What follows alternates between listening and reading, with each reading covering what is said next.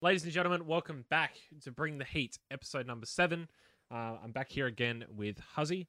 Uh, alongside us, we've also got the ever so lovely Two Tap Tony uh, regulars, and uh, we've also got two guests today. Uh, if you guys would like to introduce yourself, I guess uh, one of you go right Um, ahead, start off. Panda, you go ahead. I'm shit, so is he. Hi, I'm Trash. This is Garbage. Uh, it's- it's- we're, we're all welcome here. And no, uh, I, I'm Blue Panda. Obviously, everyone everyone should know who. Uh, Look at the know, other ego guy is. this I know, right? it's like, oh, Everyone should know who I am. No, no, they should know who he is more than they know who I am. it's like I'm Australia's Um, number hi. one most committed analyst. It's like oh, oy, oy. Yeah. What yeah. Yo, yo, fucking Australia's just claiming everything right now. Jesus Christ. Fucking, it's on the shirt, mate. No fear, the Kiwis here. Yeah, see, see, I'm, I'm a fake Kiwi. I, I'm not, even, I'm not even either Kiwi or an Aussie. I'm a, I'm a, the cheekiest, breakiest of the uh, southern hemisphere here. Uh, but yeah, nah, I'm, cheeky Kiwi. I'm Cthulhu. I uh, do yelling into the microphone for money, and I've been doing it for almost five, six years now. it's like we're just outnumbering. There's four of us here, and this is Huzzy. Just, Yay! I've got good analysing skills. I'm alright. Yeah, listen, I understand you can coach, but come on, like, doesn't it? How, how's, how's this coffee going? it's It's, uh, I don't drink coffee. Who drinks coffee these Oh, days? yeah. No, no, no, not not but not you drinking it. I, I'd go for a flat white though. it's- Oh, I ain't flat. I don't. Rest in pepes. So yeah, we have a very interesting podcast for this um, for this episode. We're going to be talking a lot about the OCL, and we're actually getting to quite a few questions. A little bit of an interview with Cthulhu and Blue Panda. Um, we'll ask them quite a few questions. Um, mainly, we'll start with you, Panda. First off, how did you get into casting in the first place? Uh, believe it, so Cthulhu, yeah, you just mentioned, you know, he's been doing this for five years. Believe it or not, uh, I I almost started a decade ago. Um, uh, my first foray into casting League of Legends in my first year at university, uh, 2012. It wasn't it wasn't a very long run thing. I didn't stick with it obviously because otherwise I'd be far further along than I am now. But um, basically, I joined some. It was originally a North American gaming community that then started a, a, a Australia New Zealand branch, and I jumped in with them and, and, and got you know got along with them. Started doing casting for them as well. Um, the guy I originally started with, he's now gone on to more successful stuff. He does Overwatch. I, I decided not to stick with it, so I've taken Good I've idea, taken good the idea. scenic route to Probably- get Very just- good idea. um, but yeah, basically, I fucked around for about five years. You know, became a League of Legends coach. Stopped doing that. Became a caster in League of Legends. The scene died. I then watched the Six Invitational ad. Um, it was it was end of would have been 2019. I saw you know the like was yeah. coming up. I saw an ad. I was like, you know. League of Legends is sort of dying in the region, right? Turned around and said we don't want to have to pay orgs the subsidy, so the players don't want, you know, don't get anything. And the orgs turned around and said, well, we don't want to have to pay them anything at all. And it was sort of, you know, yeah, this is this is going a bit sideways. I literally hit the peak of where I could as an amateur caster for League of Legends. Literally, I, I would have been right below the entrance for Tier Two, Tier One, but there was just no way to break through um, from from New Zealand, unfortunately. And so I saw Rainbow Six. I was like, hold on, this is actually this is kind of wild. I, I'd played it. I'd never seen it as a, as a competitive esports um, opportunity. And at that stage, I was dead set. Like, I I did not know what I wanted to do for the longest bloody time. I mean, I'm turning 28 next month, and I only figured out that casting is what I want to do, beginning you know so beginning 2019. And so yeah, I made the switch to Rainbow Six, and I just haven't looked back. Awesome, awesome. Yeah, it's a bit hard, especially with like um, it, getting into league. Really, is just difficult because everyone has their own little niche in there, don't they? Uh, yeah, 100%. It's who you know, not what you know, especially in the region. just so we just throw the And- ivory and tower where you are as bus, well. or, like- What Tony's favorite people? yeah, of course. Uh, Oh, look, uh, Don't know who mad respect to, to old Skimmy, uh, th- another New Zealander repping it big in the international stage and casting. Um, he's, he's he's absolutely killing it on the LCO, and I, I, I'm- I'm a big fan of the current iteration of you know high level ANZ competitive League of Legends. The LCO team are absolutely killing it, but previous iterations not so great. Let's be honest. yeah, I, yeah, hundred percent agree on that one. Hundred percent.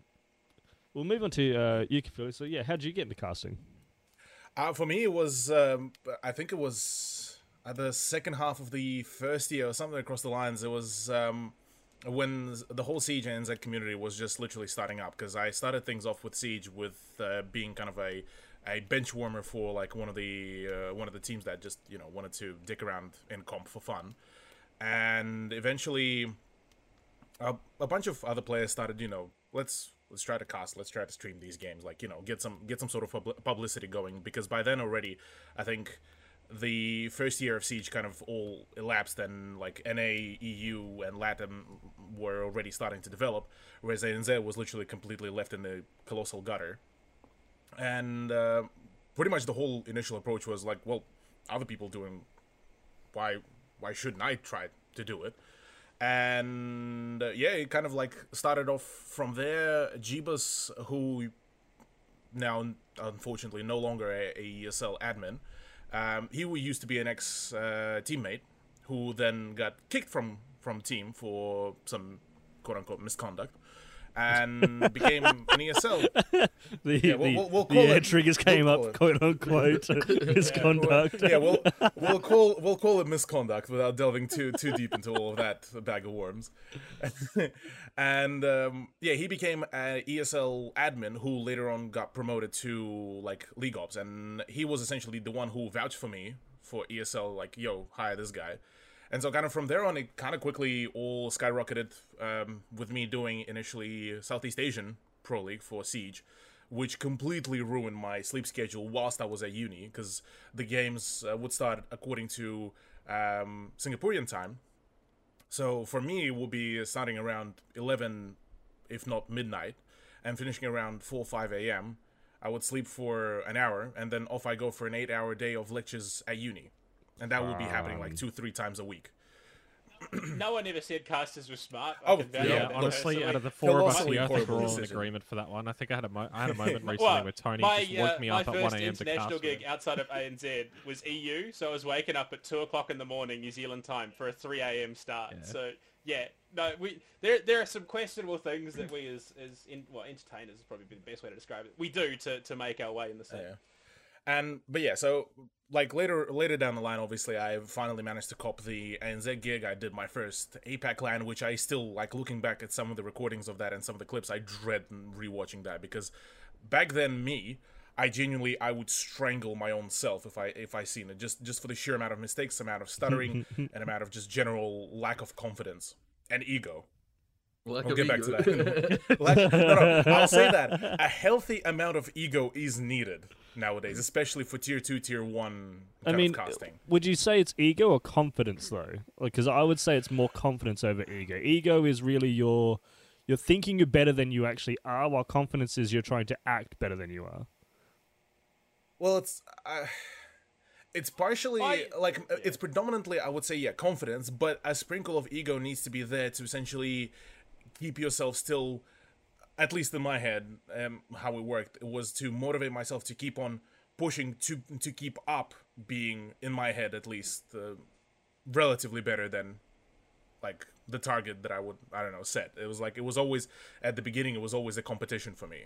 Like even whilst being a caster, so I would I would try to compete being the the big one, uh, like the better one and the big one. But the issue with that in the early stages came, and and that's I think a lot of casters would be able to relate to, is when you start things off, you straight off the bat think you hot shit, and the sooner you realize that you're not, and you actually, as a matter of fact, well, for unless you literally like the Einstein of casting, um, you, you're not. Like genuinely like my the feeling of that that I'm colossally and utter garbage came in like quite a little bit later and it hit me a little bit far too hard.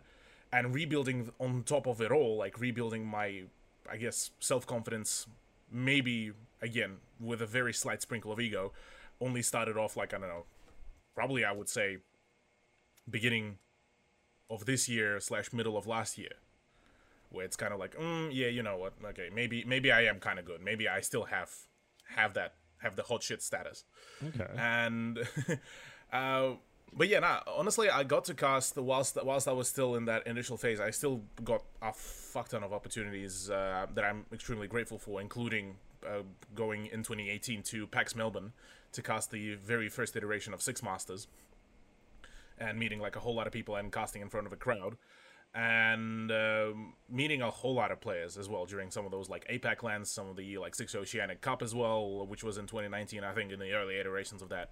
Um, getting to meet, by the way, as well, the early iteration of Fury roster as well, which consisted of Warden, uh, uh, Spruce, Rock, Golden. Like there, were, there were a few, there were a few names, and um, yeah, after after a, sh- a, short amount of time, obviously the, all the problems with the visa uh, stuff came in because me being Russian on a Russian passport in ANZ pretty much makes life absolute colossal hell when it comes down to any kind of travel internationally. So sorting out visa for each and every broadcast was pain, and so essentially I got dropped. So after that, it kind of a switch from being centered around ESL came about to um, freelance stuff, and so essentially fast forward to now, here we are. But this time, um, obviously, me and Blue collaborate, uh, collaborating and working together on many more broadcasts has actually helped developing um, mutual kind of skill in casting a whole lot more. Yeah. yeah, that's why we work together. We're actually just killing time until we can get married, so he gets a you know get citizenship. so whole strategy. So so yeah, yeah. You, you went the um the mail order Russian bride without having a mail order. I, look, if I'd known it was as easy as driving an hour to Auckland, hell yeah, I would have been right on that train. Unfortunately, it took me a while to figure out that he was there. Uh, yeah, because I guess really for you guys, so it kind of drives into I guess like the second question we've got for you guys in regards to I guess recent success for you guys as casters and analysts, of course. Um, because hmm. we I, I do rate you guys a lot. I mention it a lot to Tony as well in regards to the effort you guys do put in behind the scenes uh, for OCL specifically as well. Um, I guess for you guys, you know, as a duo, I guess what has prompted you guys to, I guess, have this, um, I guess, success domestically, I guess, in regards to your craft, um, in relation to Siege as of late? Uh, look, that's that's an interesting yeah. question. yeah. Um, I've I've always had an affinity for gaming. Uh, I think, and unfortunately, a lot of it does come. To, I, am ADHD. I've been AD, I've been diagnosed, you know, 20 years almost now, and I've always just had an affinity for gaming. It's something that I've, I've absolutely loved. Like uh, my, my, some of my fondest memories, uh, me and my younger brother sitting there with our Game Boys, all playing Pokemon together. Shout out you, you boys as well. I see you on the grind, Joe. You know, logging in every uh, every couple of hours just to get his, his levels up. When I can. Unfortunately, I, I can't play at the moment because my missus is currently playing Animal Crossing. So I've got these brief windows where I'm actually allowed to, to grind it out. But yeah. I mean, yeah, we'd, we'd all sit there, we'd game. I have memories with them. We we played Halo when it came out, all three of us. Diablo. So I've I've always had this this affinity for gaming, but unfortunately, I mean, I was always told, you know, you need to find a proper career, you need to figure out what you do, and I've tried my hands at different things. I studied accounting at one point and psychology. None of it fit. Um, and so I, I've sort of, you know, finally figured out what the hell I want to do with my life. And shit, there, there's really not that much representation on the international stage from New Zealand, and uh, that, yeah, that's that's probably what drives me the most. Is one, I love the craft. I absolutely love casting. I love gaming. I love esports, and I want to be able to represent New Zealand on an international stage and and go as far as you possibly can. I suppose. Awesome. Yeah, that's good. Yeah. I think I think on my end it is it was yeah as well like uh, obviously representation definitely is uh, a, a big one. Partially, partially with with New Zealand, but partially being able to you know, uh, if at some point I do make it on onto the onto the big stage and being able to rep New Zealand and Russia is like fuck yeah, I'd, I'd fucking I'd, I'd do it. I'd I'd roll with it. And um, the other part was like specifically in our case as a duo I from the get go, like when I even started casting, like having a consistent um, other co-caster that you develop, like the chemistry, the memes, like even the inside jokes, it helps a ton. And hmm. uh, with Blue as well, it kind of ended up working out borderline naturally because um, what was it? I think it was for six invitational qualifiers or something. Cross lines was our was our first cast together. No, bro, you, you, you're forgetting. So we, so Nuttery, who is we've talked about to you guys, yeah. is our go-to. Oh yeah, sorry, he, AEL. He, used to right. run a, tur- a tournament, um, the AEC Rainbow Six Minor. AEC, so it was true. like a, a tier three competition, a seven hundred and fifty odd dollar prize pool, and And that sort of that, that was literally my first Rainbow Six Yeah. cast. I jumped in during the playoffs of one of their seasons, and they said, "Holy shit, do you want to come back tomorrow for the grand finals? Let's get you in there." And I sort of just made myself a mainstay. And then the next season, we're coming up to playoffs. Another he messaged me. He's like, "Yo, uh, I've got this guy I'm bringing in to cast with you for the playoffs." And I was like, "Ah, yeah, cool. Who is it?" He's like, "Cthulhu ANZ." And I knew who Cthulhu was at that stage. Like that was a name that was well known in the community. I was like, "Ah, shit. Um, okay, I'll see what I can do." And that was our first gig. It was a bit rough. We went on to the grand finals. That was a bit cleaner. And from there, we've just uh, any time I've been able to pick a duo, it's been Cthulhu. Like I, I would not go anywhere else. He and I, honestly, we're about as close as best friends as you can get living in this online world in New Zealand. We hang out outside the game. We, we honestly, shit, we. But after this, we're probably going to go play some Battlefield together because we hate our lives. and we love getting shot at. Like, you know, the the OGs who just run around and, and crouch spam with SMGs. But uh, honestly, yeah, I think it, it, it, it, it, it's been a trying release of a game. I don't know how I feel about it, but I keep going back to it.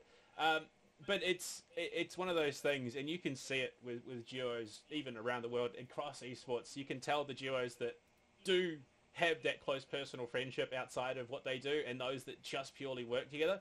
And honestly, if if I literally if I got offered six invitational tomorrow and they asked me who I'd want, it would be Cthulhu. I would want no one else standing next to me uh, in the casting desk. Yeah, I don't, I don't blame you at all. Especially like speaking from personal experience as well. Like even from events that I've had to do, like I, I straight up go for Tony, Tony or Matt normally because again those two.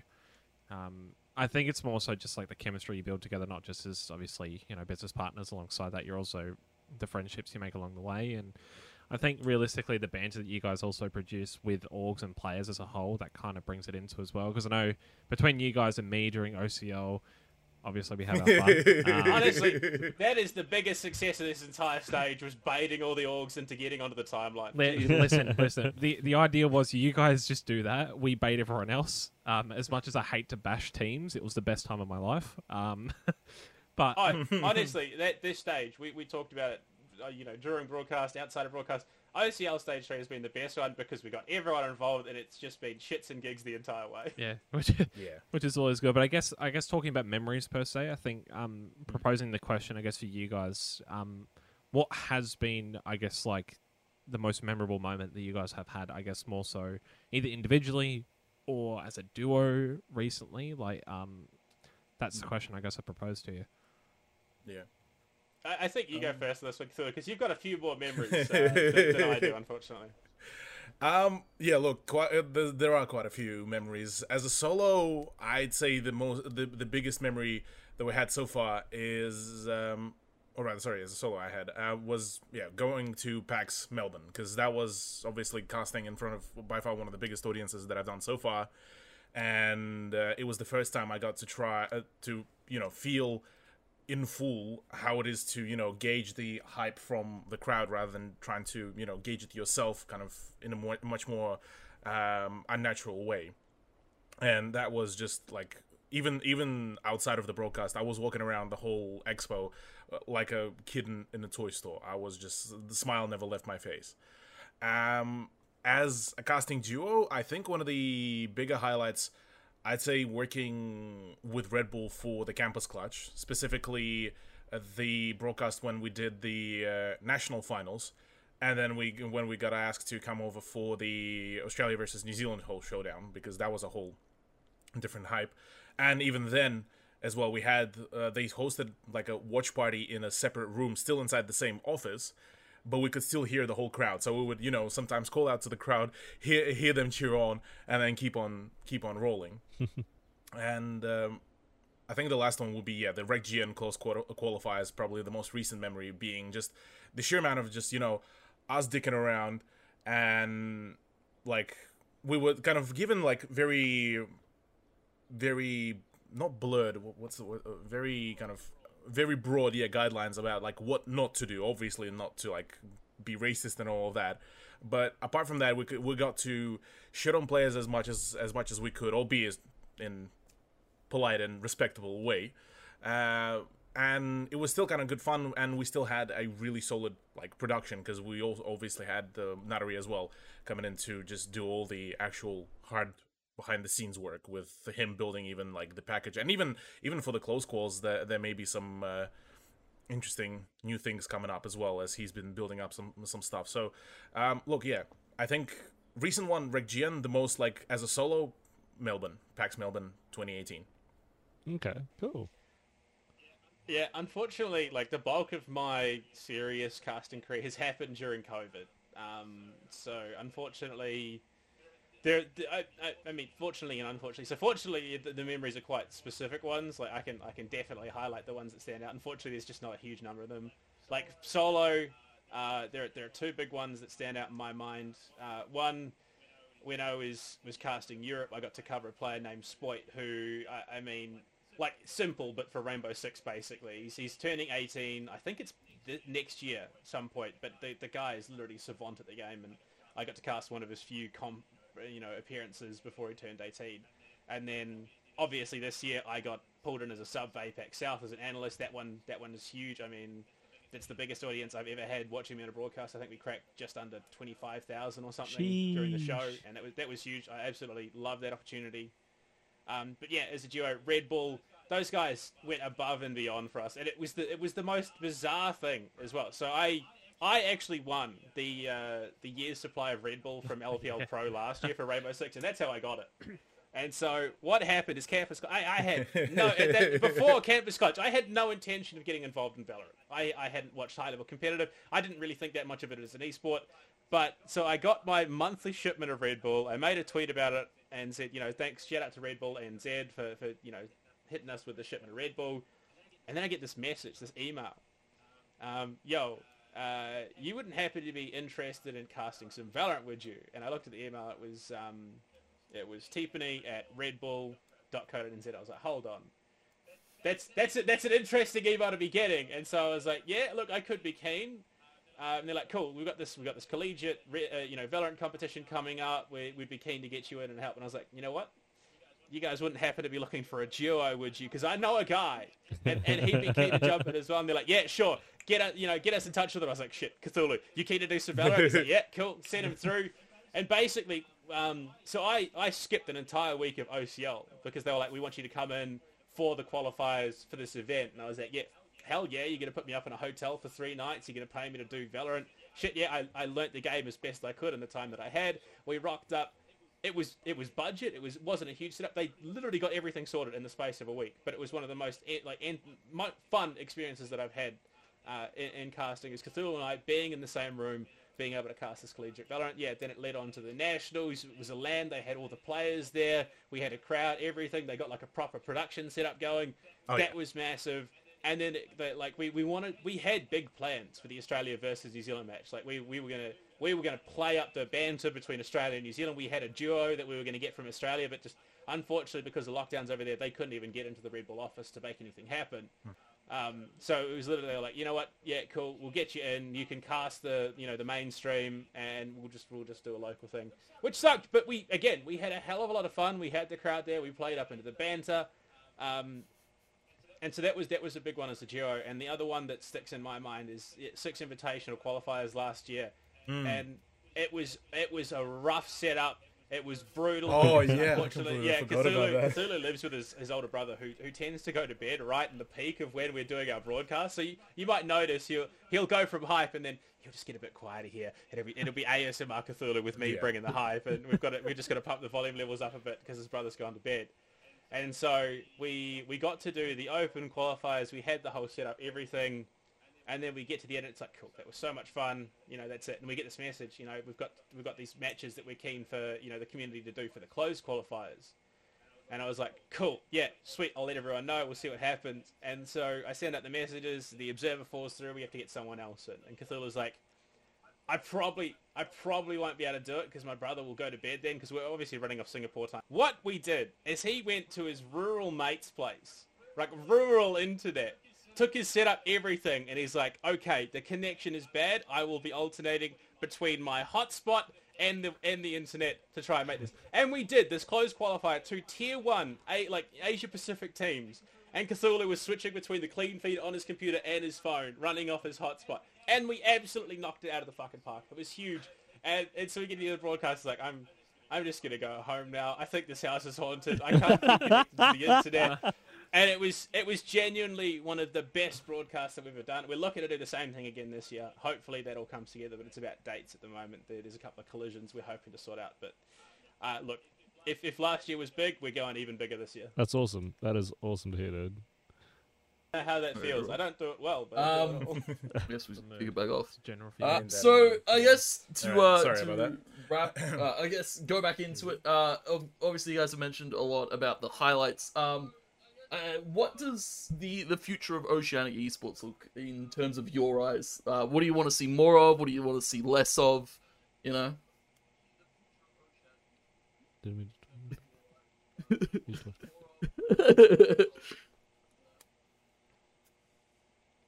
Oh, look, there we go. Uh, They the the lighting. on the the couch. lighting is Sorry. Secret screw Tony's going on is just there. like ah ah ah, Ah, ah, completely configured. oh. Um, I mean, look, eh, this is something. So, uh, I, I believe it or not, I, I discuss a lot of this with my dad, um, because so my my dad is an accountant. and He's been an accountant i- my entire life, but he's all it's it's for him. It's never really been about the numbers. It's been about developing, you know, his clients' businesses and helping them sort of figure out the pathways for them to succeed. That's what he's more focused on is he wants to be able to sit down with the client and say, look, okay, here's what we've got right now. This is where we could be. What are your plans going ahead? And so I, I, I unfortunately find myself very much in the same sort of spot. But I'm, I'm very, you know, sort of like, where do we go from here? What's the next step? How can we achieve what we want to achieve? Um, and so Dad also happened to be a, a member of Sport New Zealand. Um, so he's he's helped me put you know he's put me into contact with a couple of people, and I'm, I'm sort of putting those feelers out and trying to, you know, sort of get the impressions of, of where the country's headed because I want to be one of the figureheads, you know, help the country develop. I want New Zealand to be running its own tournament. Screw you guys, you guys can go and do Australia shit, but What do you mean? Um, you got LPL? That's might- close enough. This country's garbage, man. We got nothing. We got ESL, and I, even that's uh, horrible. I, Oof. I, I, I will opt not to on it. it's it's something that you know. Damn, we almost got him.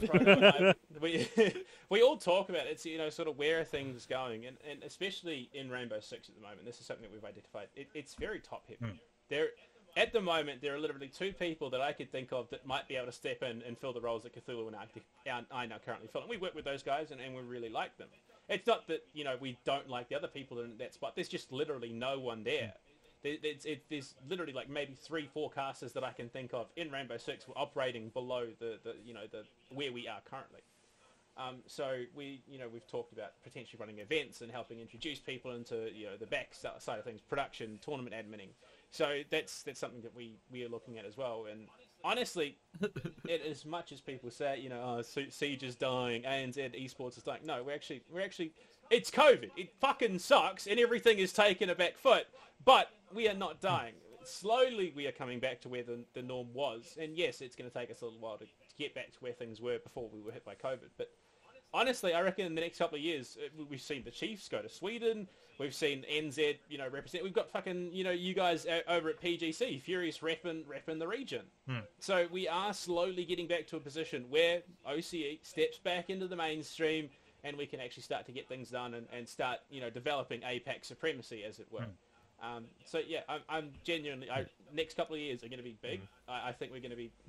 I, I know personally, Cthulhu and I have got our eyes on some things that we are looking to do. We know that Ubisoft has some things that they want to do over the next couple of years, without divulging too much, of course. But I, yeah, I think the the next couple of years are going to be big in OCE, and from there, honestly, it, I, I'm genuinely intrigued to see where it ends. I up. mean, it all depends up on the player base as well. Hmm. Like that's it's it's entirely revolves around the player base, and that's where uh, I I feel it is in a way at the moment dying because a lot of them going, oh, I can't go to LAN, so why should I bother? And they just give up, and it's like, oh, that's a bullshit reason. Yeah, I think I think the I, thing. I think people also need to recognize as well, and this is a conversation that Cthulhu and Nuttery, and, uh, like our group. So we, we, we call ourselves the bottom cast crew. We, we talk about this sort of shit all the time. I think honestly, and I, it's burnout. We've been stuck at home for the most part for the better part of two years, constantly gaming, constantly playing. It is burnout. I literally took the entirety of last week off. I, I said, fuck Women's League. Those guys can cast it. I don't want to touch esports at all because I knew I was that close to burnout that if I'd forced myself to do it on the broadcast or look at stats or anything, I, I would have been written off for the rest of the year.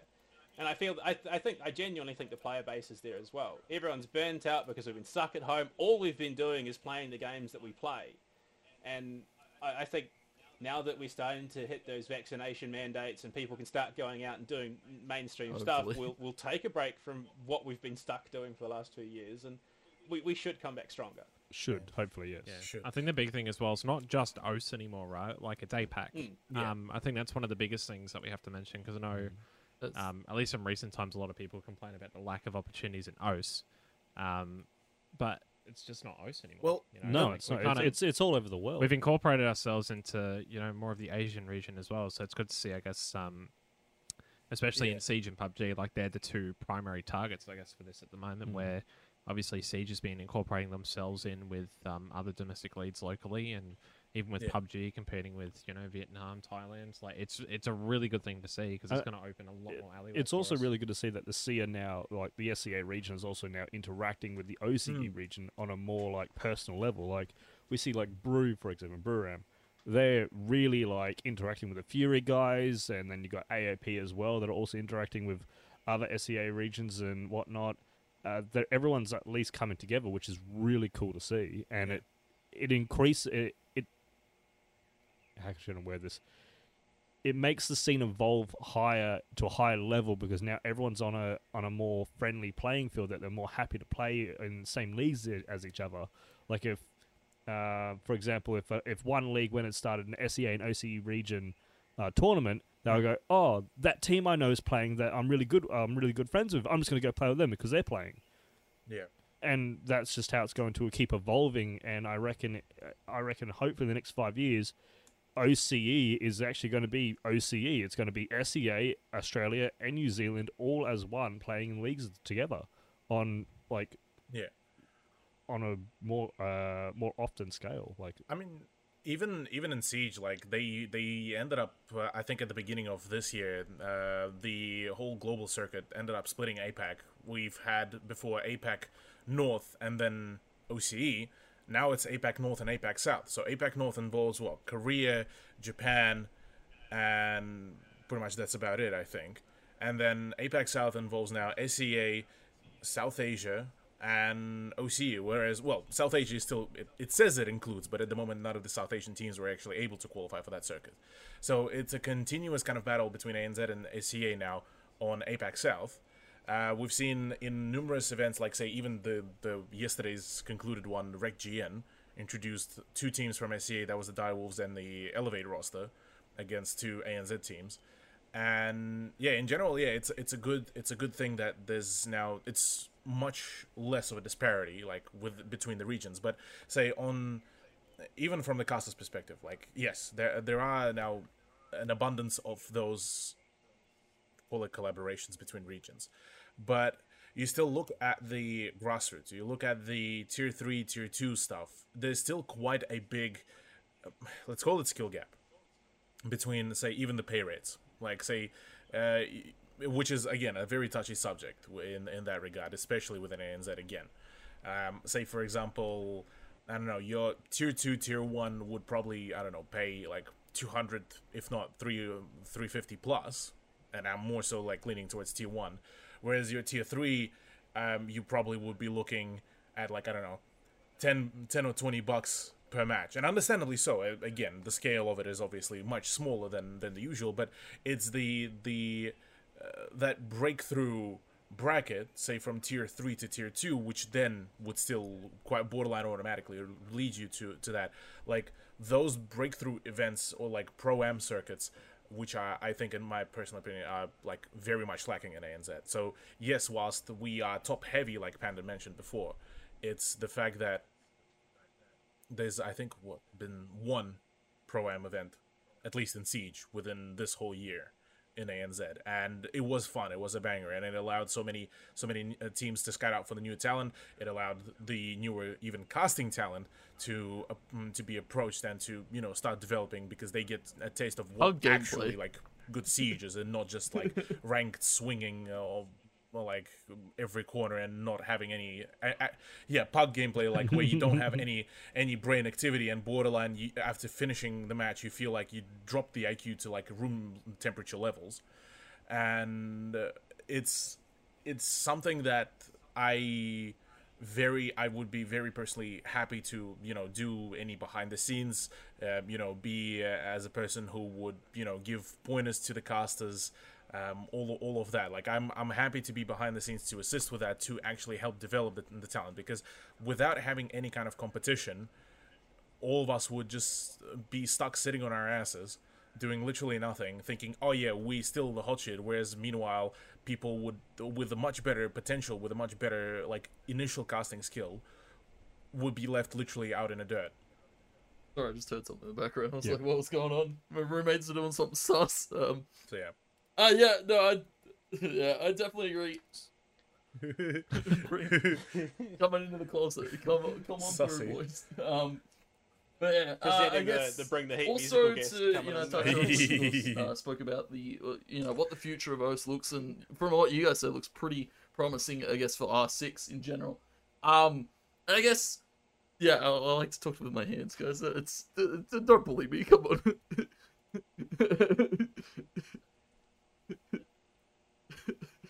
Just- i respect Nice. that i Look, respect that Yeah, I'm right there with you, Tony. Just, I'm so glad Oh, OCL God, doesn't oh, have caster cams Um, because I'm, I'm fucking, you know, he's going and he's going for the swing. It's one kill, it's two. Honestly, I, I could be an auctioneer at this point.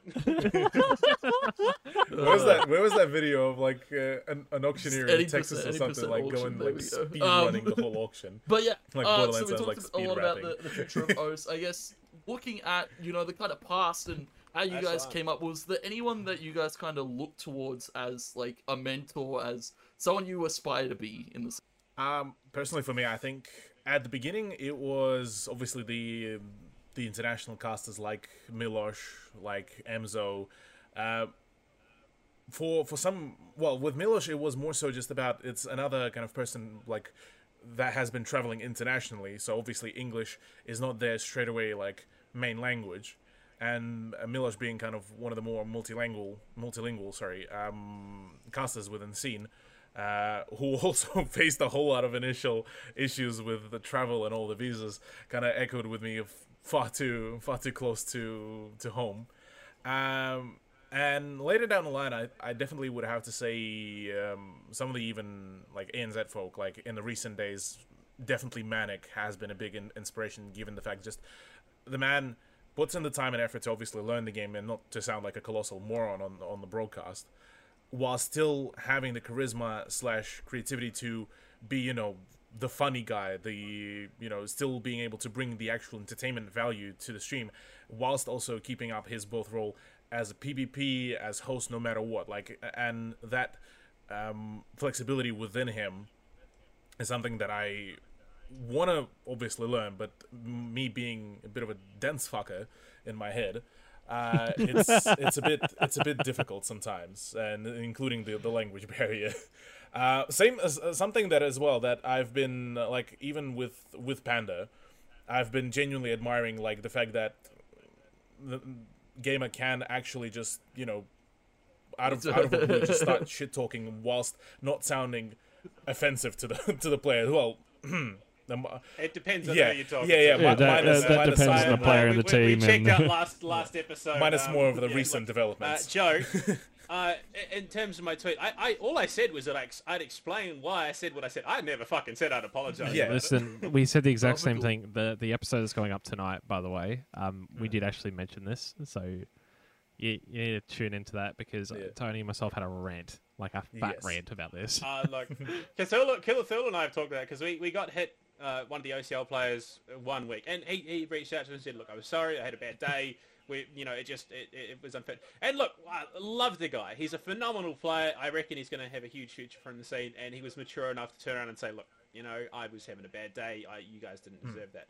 The, the subsequent incident, um, however, uh, we, we we got messaged by the player who sort of made the initial one. It was a copy paste message, by the way, where they literally just changed our two names. Did not interact with it.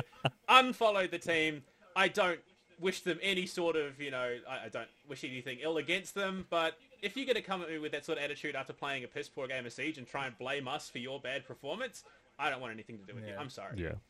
no, I mean, no, you're 100 percent right there. Put a label I, I think that Yeah. there's so many teams and like, I mean, we're we've my work, I, I get to experience it on an international level where I, I meet like tier one orgs, and holy shit, like they are sour little girls sometimes. Hmm. Like grown ass dudes crying over the smallest of things.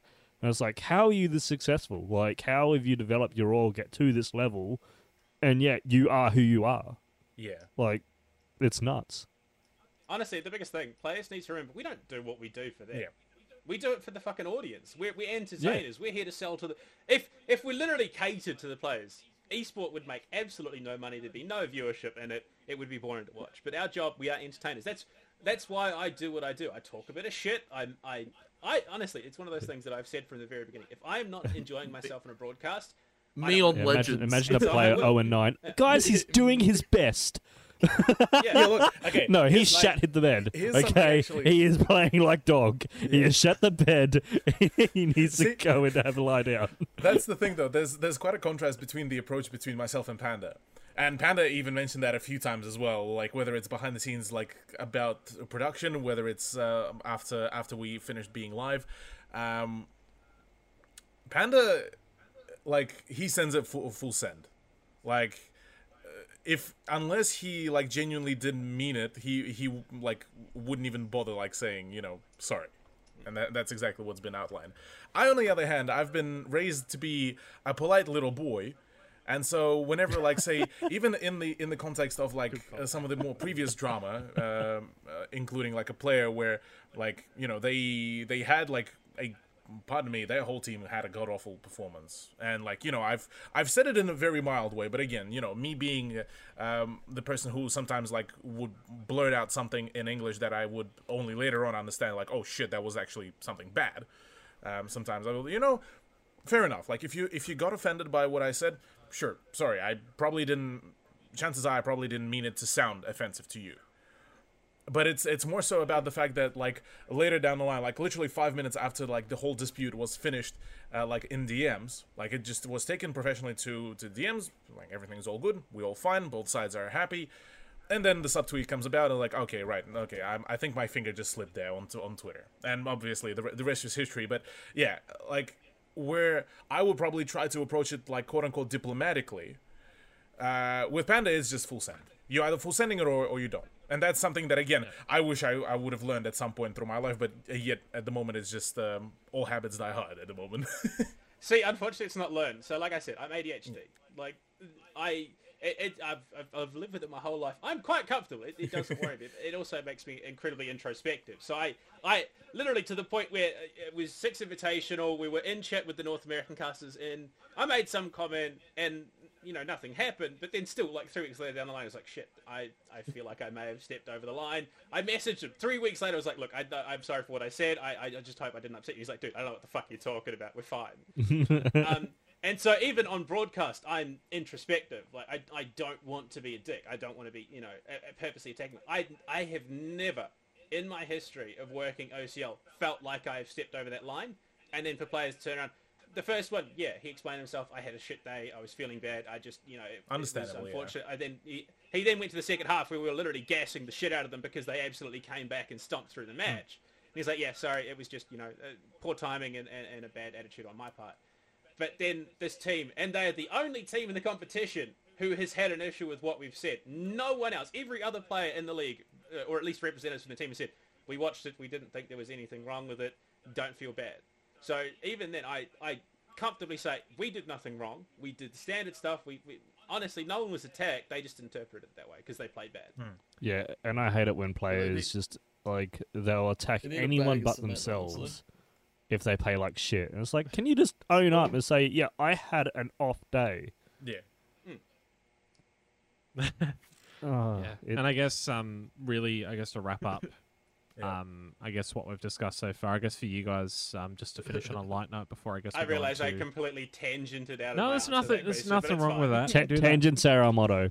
Tan- tangents make it interesting. We're not here to just you know talk the basic stuff. We're here to have a discussion, of course, and um, I guess for you guys as well. Um, I guess for those people who are still coming up in the industry and you know still trying to, I guess, get to a certain level. Um, I guess for the both of you, do you have, I guess, any words or I guess any advice for those people who are starting to I guess break through into uh, whether it is amateur casting, whether it's you know the semi-professional level at the moment.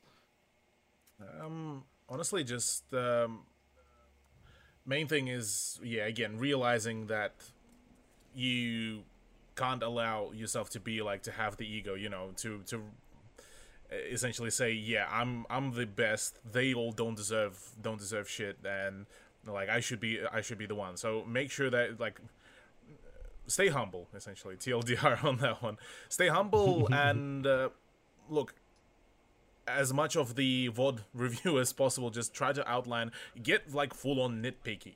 Like, do not let yourself like be. Oh yeah, nah. Like that's that's a small issue. Like I'll overlook it. Or, like I'll I'll look for something bigger. No, like get get nitpicky, uh, get hungry for for it all. Because if if you're not nitpicky, you're not helping yourself. You're overlooking some of the stuff that to a standard viewer, you would look a colossal moron for keep on say if you're using a single crutch word. So keep, get nitpicky, get like start actually working around it. If if not, like go go full on like borderline. What um, if any of you watched the uh, in the uh, like a year or so ago, maybe later, um, uh, an interview with Samuel Jackson when the man had the whole issue with stammering, stuttering, and all of that. His whole uh, the word that got him out of that whole mental lock, motherfucker. That's that's now became his his whole uh, Yeah. uh, his whole brand at this point. So it's same same thing here. Like if you are having issues with like say talking or just spelling something or whatever it is, um, just get down to basics. Literally, don't don't don't over over screw yourself on that. Well, there, there's also a method that um, I know uh, race commentators do. They repeat the word that they're trying to say, or that they repeat the word before what they're trying to say. So if they're trying to say like horse number seven, and the last word they said was up, they will just keep saying up. Hmm.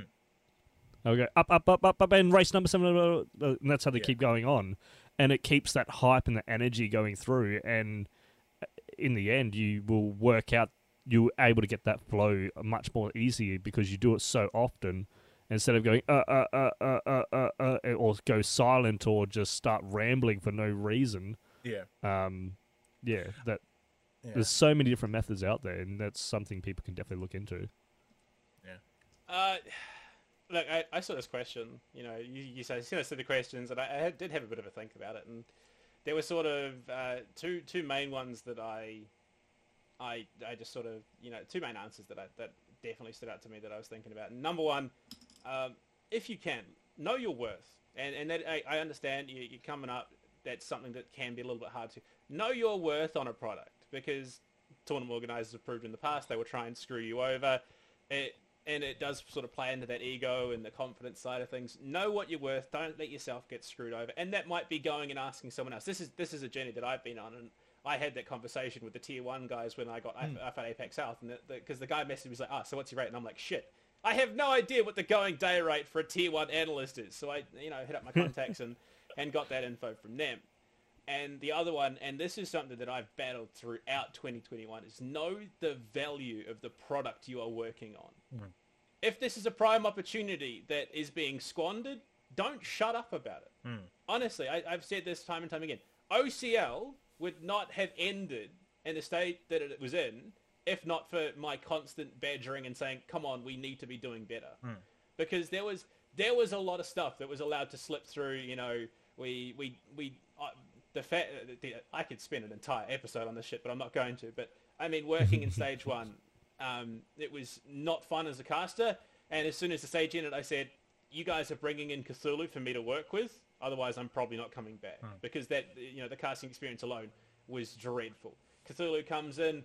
And you know, next it was we, we want we want highlights, we want pre-match you know content pieces, we want map flyovers, we want interviews at the end, and and it was you know because OCL feeds into OCN feeds into APAC South. This is a direct pipeline to the pro dream, and that you know the product should represent that. And even yeah, it might be a tier three competition you're working on, but if there are ways you can improve the quality, don't shut up about it. Say, look, is there any way we can do this? They turn around, they say no, that's fine. But if you don't ask for something, you're never going to get it. And unfortunately, there are those in the community who have been working on a product for a while and it hasn't increased. And uh, unfortunately, the quality of the product, even if you have absolutely nothing to do with the graphic design or, or any of that, if it looks bad, it is going to detract away from your value to, to prospective hirers, um, which is which is again something that I've, I've harped on about. So know your worth, know the worth of the product. If you can increase it, increase it because it will. It, honestly, it's it's that saying, you know, high, you know, a rising tide will lift all ships. If we can do better at what we're doing, that can then feed into other projects. You can provide that expertise the next time you, you join a new tournament, blah blah. And, and it's something that I've you know toyed with, you know, talking to producers, learning little things here and there that I might be able to you know bring into other tournaments later on Yeah, down the yeah. line. Hmm. And it's it, honestly the, the I, I picked up the the University League gig, which I believe you do as well for Counter Strike, Tony. And and when I first came in, they're like, cool. Um, so here's everything you need. You're going to be doing everything. I was like, no, no, these are the three people that I'm bringing on. We've got a producer, an observer, and a co-caster because hmm. we want this product to be good. And now Yeah. they uh, they've carried that on throughout this year, and I think they're the only competition that has a dedicated producer and observer working on it. And and it's because I said, if you want a good product, you are going to want these things. And AL said, okay, sure, we'll, we'll give it a go. And they they haven't they they've kept it going. So it, it, is it, yeah, if it's good, it'll work out basically. Hundred percent, hundred percent. You're not wrong. Um, and I guess that's a nice way to guess um cap that one off as well. Um, it's definitely been a good discussion, I guess, um, regarding I guess your status in the industry, and I guess some advice to other people. But um, this is called Bring the Heat, of course. So we have got our normal topics available. Uh, one of them more R6 orientated, another one a little bit newer, which I'm actually excited for. But we are going to be starting things off, obviously, going into the OCL OCN uh, relegation discussion. Now, Cthulhu, we had like a very minor discussion yesterday uh, in a voice call, of course, about the status, I guess, of the teams who are competing in it. Um, now, if we're putting pen to paper here, fellas, now you guys are going to know a lot more than I do because I am biased for one of the teams and I hate the other two orgs personally. Um, but you guys, what what do you think is going to happen here? Because I know like relegations just seem a little bit off at the moment with the teams that are competing. Um, look again. I I want to be candid. I want to be candid and say exactly what's on my mind, but I, I think we enter that territory where people can get upset and and and certain positions then potentially get jeopardized. Um, yeah. Look, I'll be honest. OCN OCL relegations left a bit of a bitter taste in the mouth. Uh, not overly impressed with certain individuals that have then gone into it and then gone out of it and then gone back into it again. Um, Again, without naming names, but I, I think the other three teams involved, I'm excited for what they're bringing to the table. Obviously, Wildcard, Fury, Overt, I reckon they're going to make some good matches. Wildcard, it, ironically, going to live up to their name a little bit because we're not quite sure where they stand as of the moment. But I, I'm definitely keen for Fury, definitely keen for Overt, and I'll, I'll let Cthulhu talk a bit, and then, then I can jump back in with the, the big ones. Uh, yeah, look, um, it is going to be an interesting tournament. I'll say that. The, like, regardless of who would have uh, like who would have qualified for it, if not for a team dropping out and whatnot, like all the ifs and whats could have like introduced a whole different question. But I'll say that um, I definitely still think that out of the trio that is going to be Overt Wildcard and Fury, those are the three that are actually in full on full blown contention for like qualifying for OCN because as much as you know we've seen big dogs you know develop themselves as much as they were putting in the effort as much as we've seen them you know get to uh, the third place matchup they have gunners. Yes cool. But only having gunners and then some some sort of some resemblance of strategy and some resemblance of coordination that's only going to get you as far as just to you know top three in ocl ocn pardon my language, will shit on you and then some. And so for for teams like Fury, who's been already developing themselves, two two times in a row winning OCL, that's already showing consistency. Even despite some of the roster changes, again, consistency. All like all looking very promising. Again, it's still going to be a very uphill battle, and I and I like won't exclude it in any shape or form. Whether it whether it's the Fury lads playing against Wildcard or whether it's against Overt, because Overt shown like if essentially they weren't introduced to OCN for the fact that they got in only in stage three, and if they were say back in stage one or stage two, they would not be in relegations. Because pardon me, they shed on half of the competition throughout OCN.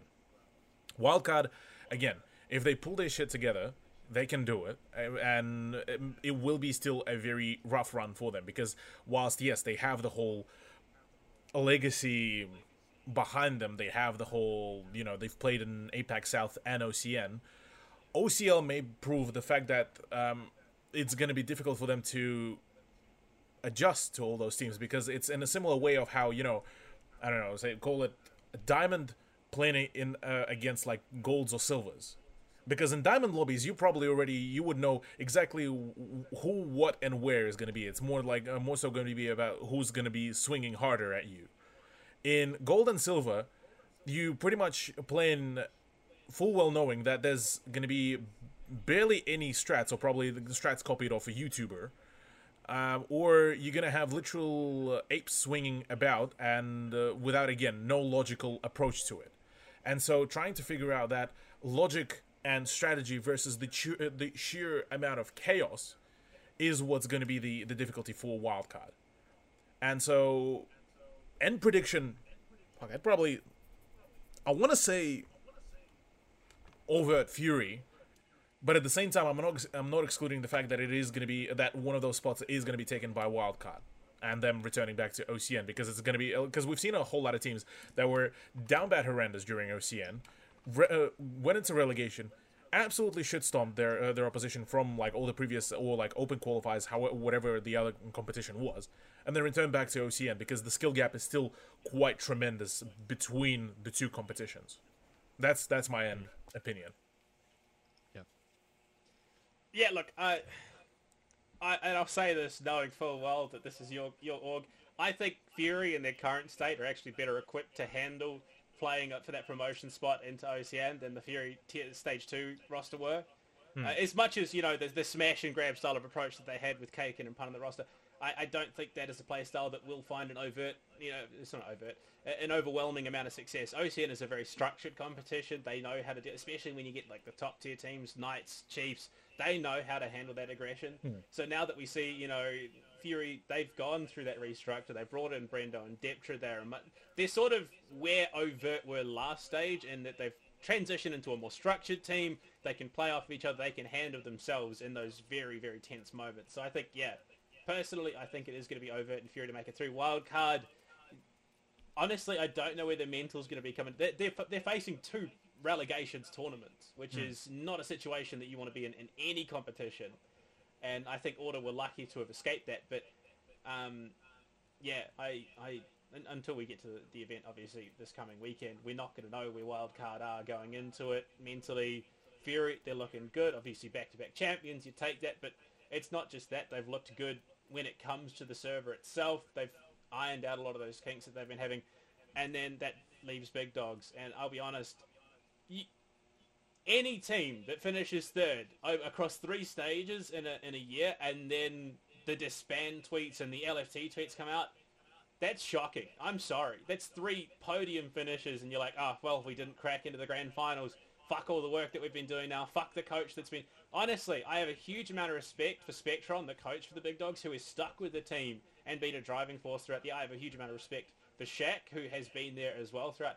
He's whatever people say about him, he is dedicated. He wants to make it as a professional, and he is a hard worker. And then uh, um, obviously King Rules as well, another stand-up player. So those three, and, and probably Boff as well, who's also been there in the background. But you've got these two newest players in this competition. You finish third, one of them immediately goes looking for team, and that you know you've qualified for promos. You know you qualified for the finals. That is so fucked. I'm sorry. There is no other way to describe it. All that hard work that every other person that played through that roster has put in throughout the year, and you're like, nah, it's not good enough. I've played one season, but fuck you guys. So I, I do I do want those individual elements of the big dogs to succeed, but if I'm being perfectly honest, I kind of want to see the big dogs as a whole die. I want to see them step away from the name. It has not been a healthy name in the competition, um, and this just this latest incident has not helped. Like, like I said, if they rebranded, if they found themselves a couple of players that could fill that role, I wish them all the success. But the, the big dogs' legacy has not been uh, a, a, a you know a, a great one. I mean, it's kind of the you know the amateur uh, amateur ideal of we didn't get where we wanted, so we're just going to quit. And I was like, well, hang on, you got so close, and you've been playing for how long? Hmm. and now you're just gonna up and leave. Like, Well, it's not even that they're close. They've got their foot in the fucking door. They're literally playing promos tournament. And you didn't Yeah. manage grand final in the third stage, which didn't even matter for you in the end. Yeah, you didn't quite get the, the biggest chunk of the prize money, but your hard work's like. I reckon, I reckon, like literally, if they stayed together and they kept playing through next year, they would be con- they would be the contenders. They would be probably number one. That's how good they are. Uh, yes, and, And I, it- I, I, yes and no. I think certain individuals in that roster were, were problematic in their attitudes, and, and there's certain histories in the competitive scene. But attitudes can change, none, none, Oh, yeah. nonetheless. And that's as as a coach and as you know, as captains are, their jobs are to manage and develop those attitudes and those you know those personalities to into a more professional scene. And I reckon, yeah, if they stayed and they kept working on those things, then they would be contenders. but unfortunately, think- they uh, have decided they don't want to. Yeah, I think realistically for me as well, as an org that's competing in it, and as someone who likes to have, I guess, ongoing relationships with teams and orgs, um, especially with us, how we had to make those changes to actually, you know, with Kaken going to Rufflecopter and uh, obviously with Pun stepping down to a substitute position, it has been a very, very weird year. Um, But I think overall, for me personally, like I just want, like, if my team qualifies for OCN, sick, happy with that. I want a team that's going to come with us that I can actually have banter with. Because right now, if I had to pick out of overt and wildcard as to who I'd prefer to have banter with, they're both fucking useless. If I'm going to be honest, Well, like I don't, I'm just Yeah, going to man. say it. w- not neither of them tweet. Yeah, look, Listen, you guys know unfortunately, up front how much I gave overt shit last stage for the absolute lack of disrespect they put on that roster because of how little they, you know, produced anything for that team. Yeah, like I said, Um, unfortunately, if we had another stage, maybe we could have got them into the position where they were open and shit talking on the timeline, but they fucked off to OCN. So yeah, That's the thing, and even I guess in a in a weird world, what if Wildcard stays in APAC South but they play OCL at the same time? Like, again, another discussion that we've had, and with there's certain stuff that I'm I'm sure we can't talk about, but there's been talks about about you know levels of competition that teams have to commit to if they're in a tier one. So. Maybe Yeah. maybe they do. They, they fuck around in OCL. They look to get a bit of prize money along the way. They don't take it too seriously, or they just say, no, it's not worth our time. We want to invest everything in APAC South. So, I mean, honestly, there's there's a number of different possibilities, but I, honestly, yeah, my biggest question has to be, especially coming to this event, where are they mentally in terms of the players themselves, and realistically, what are the odds that they do stick together throughout the close of 2021? Yeah, and I think the other thing as well that I've seen pop up, like with, like obviously it's coming towards the end of the year, and we're not going to see too much up until next year again. Um, what changes do you think are going to get made in the off season? Because at least from discussions that I've had with a couple of people, you know, Order as well did not have a very good performance, um, respectively in OC and APAC South. Um, there has been talks as well as some of the overt members actually going to Order, um, potentially to fill a couple of those roles, which realistically I think could happen. Um, I think, especially for Order, they were in a very similar position to how Wildcard was originally. Uh, I'm, I I definitely yeah, think I'll that. let Cthulhu take uh, this first. Yeah, I, I definitely think that um, the off season is going to be huge in between the two years. Like the whole span of December, January, and February, as a matter of fact, including probably uh, the time post SI calls, because last time SI calls were a very interesting timeline in its own entirety. Uh, but yeah, look for Order, they definitely had a bit of a rough one, and I think the best case scenario for them obviously would be to you know get use that whole three core rule. You know, put two of their current players. I'm I'm not even too sure who to even put on the side of order um, on the bench, or like, or rather move them to subs or coaches, however you want it, and then bring in some of the new fresh talent as like maybe just flat flat out fraggers. Because order order are by no means a dumb team. Like they have the theory, they just it seems like they Yeah. can't nail the, the actual practice. like Same on goes paper, for they should be one of the top four teams in APAC South. Yeah, without, Yeah. without a doubt. Like even from previous results, when Order picked up that team originally, yeah. um, when they were on Akami, right? Like they they were a really good team. They were a really And good team. Since that point, they've shit the bed, which Yeah. I, I like. I really don't know what's going on over there. I mean, would it be the players or would it be the org? It's That's- got- listen, that's if we're going to talk about the org, I have personal thoughts about Order, and I don't really want to touch on it here. Yeah. No, I, I Um, think it is. Yeah, just I think it's just genuine burnout. Yeah, a combination I- of burnout. yeah. The things just haven't worked the way they'd wanted to. Like I said, on paper they should be one of the top four teams in APAC South. I mean, you look at Nate, one of the best gunners in the competition, stepped into the main roster. I think, I think probably one of the biggest losses they had was Itby style um, stepping away, um, because I, I mean he did he did bring a, certain amount of level-headedness to the competition. He Yeah. was a voice of reason in a lot of, of those situations. Um, but unfortunately, yeah. I mean, look, I say unfortunately, he, he picked his, his real job over over Siege, which in the region in the current stage with Rainbow Six, it's understandable, and I, I wholeheartedly respect him for that. I love the guy. He's he's such a great person in the scene. Um, but I think, Yeah. unfortunately, yeah, his stepping away from core was, was more damaging than you know anyone in the community realizes. I mean, it's it's the same same stuff with uh, like with Wildcard. You look at Wildcard at the beginning of the year, prior to them losing Ethan and Diesel, top of the line team, because uh, Diesel was that level headed person. Like he was the the IGL, at least in my memory, who was like the one leading the charge, or at least he would be the one to you know calm down the team. Um, Ethan was just a cracked gunner, and uh, and as well as that, had again brains, like to actually make the right decisions. Both of them leave. Mental on the wildcard side is chalked. Stage one, they have to play with Silex, who by then barely had really time to prep and like you know practice the the gun skill. So there's already quite a shuffle, and it's just that that colossal continuous kind of kerfuffle of them like trying to find their their stride whilst also needing to prep for both of the competitions, both APAC South and OCN, is I think what just completely choked the mental. So coming into all of this, say they if they make it in the sorry if they get relegated to OCL, yeah, that's a disband. They just make make a whole new new team. The legacy of Wildcard, um, back then known as August, back then known as Atletico, and like we could go down a very deep rabbit hole. That whole legacy is dead, and just let the team die. Remake like bring in a few of the players. Maybe some of the players join a few of the OCL teams and just regrind it from the from the very beginning. Um, if they do make it back, yeah, look, use that three core rule. Bring in like just fresh new new names, uh, whether it's for IGLing, whether it's for supporting if they're if they're all comfortable with fragging, and that's something that is going to be probably shown and proven during the promotion relegation tournament, and just work your way from there on because wildcards still have again same boat as order they have the potential they have the chances it's just at the moment it's very it's even more so unproven because their skeleton in form of diesel and ethan fell uh, well not fell through but like is gone and they haven't been able to stay on just muscles throughout this whole hmm. year and it's and it shows hmm. And it probably doesn't help that Ethan has then gone on to join the Chiefs, who have made it to Yeah, the major. and- So Yeah, and Ethan. Yeah, Ethan joins Chiefs, and yeah, the man is just even more so cracked. And the whole thing with with Ethan when he first left, it was genuinely about his concern for his physical health. Hmm. He, you know, took a break, n- g- got back in, into the form. You look at him now; the man is just absolutely cracked on on the sticks, on on the MNK, however you, you want to call it, and like he's just absolutely gaming.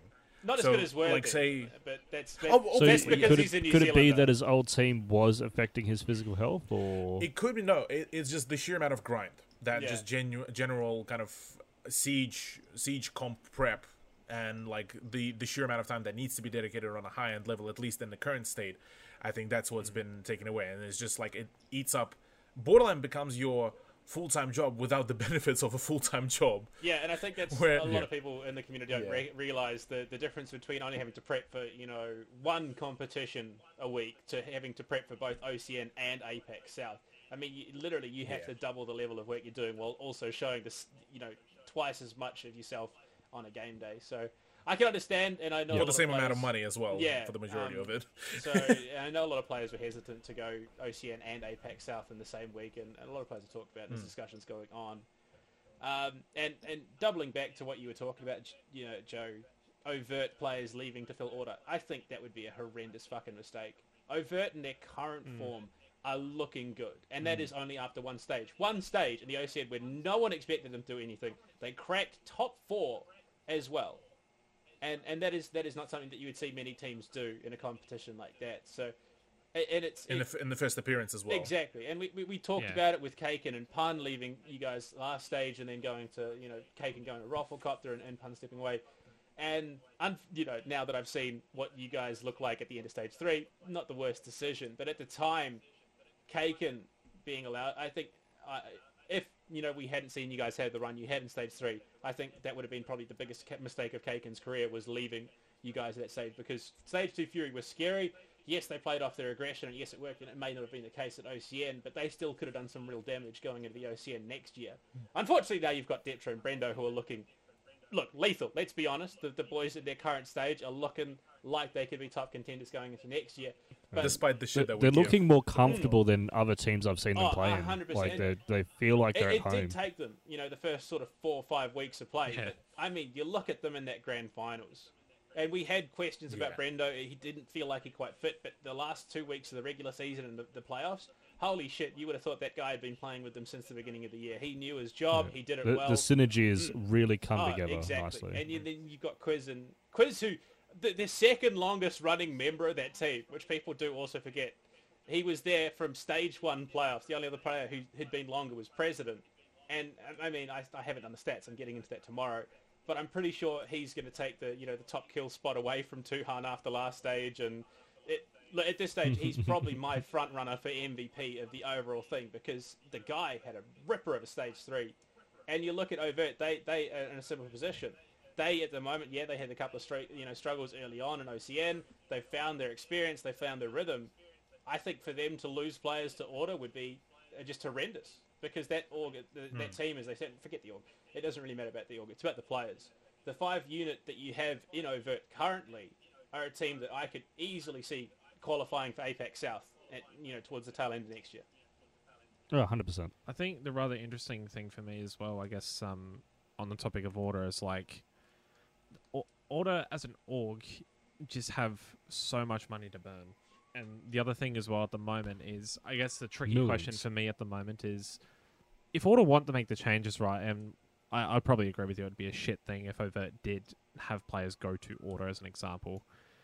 Do you think money would talk over, you know, I guess more so the logic that we have? Unfortunately, Because we have seen a lot of situations like that. Unfortunately, yeah. And if you're going to order right, they, I'm probably the only one here who knows a lot about them, but like the income stream that they have is just fucking absurd. Like, Right. They, they've got they got seven figures coming in. it's in. insane. Um, but like just looking, I guess for the future as well. I guess um, even for us as well. Like even after stage one, we made changes. Stage two, we made changes. Um, I had to put a lot of faith in Prez over that. Like Pre- Prez has been the one that's been driving that team since day one, and I could I mean, kiss that man he, at he this point. is Like arguably one He- of the he- he is the team. in the he he is the hardest working individual I've ever had the pre- pleasure of working with, excluding the PUBG guys. Like he his mental game, like it's just fucking miles of everyone oh, else. Oh look, and, he, and he's, he's he's no slouch when it comes to talking shit as well. Listen, it, He, in all he picked it up fairness, from Joe. our, our logic is someone's got to be the villain, right? We don't Yeah. give a shit. Like, like if he talks shit and he backs it up, I'm cool with that. If he fucks it up, then we have something. I mean, to like that's on, the whole so- reason we started doing those pre-match interviews for OCL is we wanted to get the banner flag. We wanted to get people, you know, the players used to having to do that sort of thing.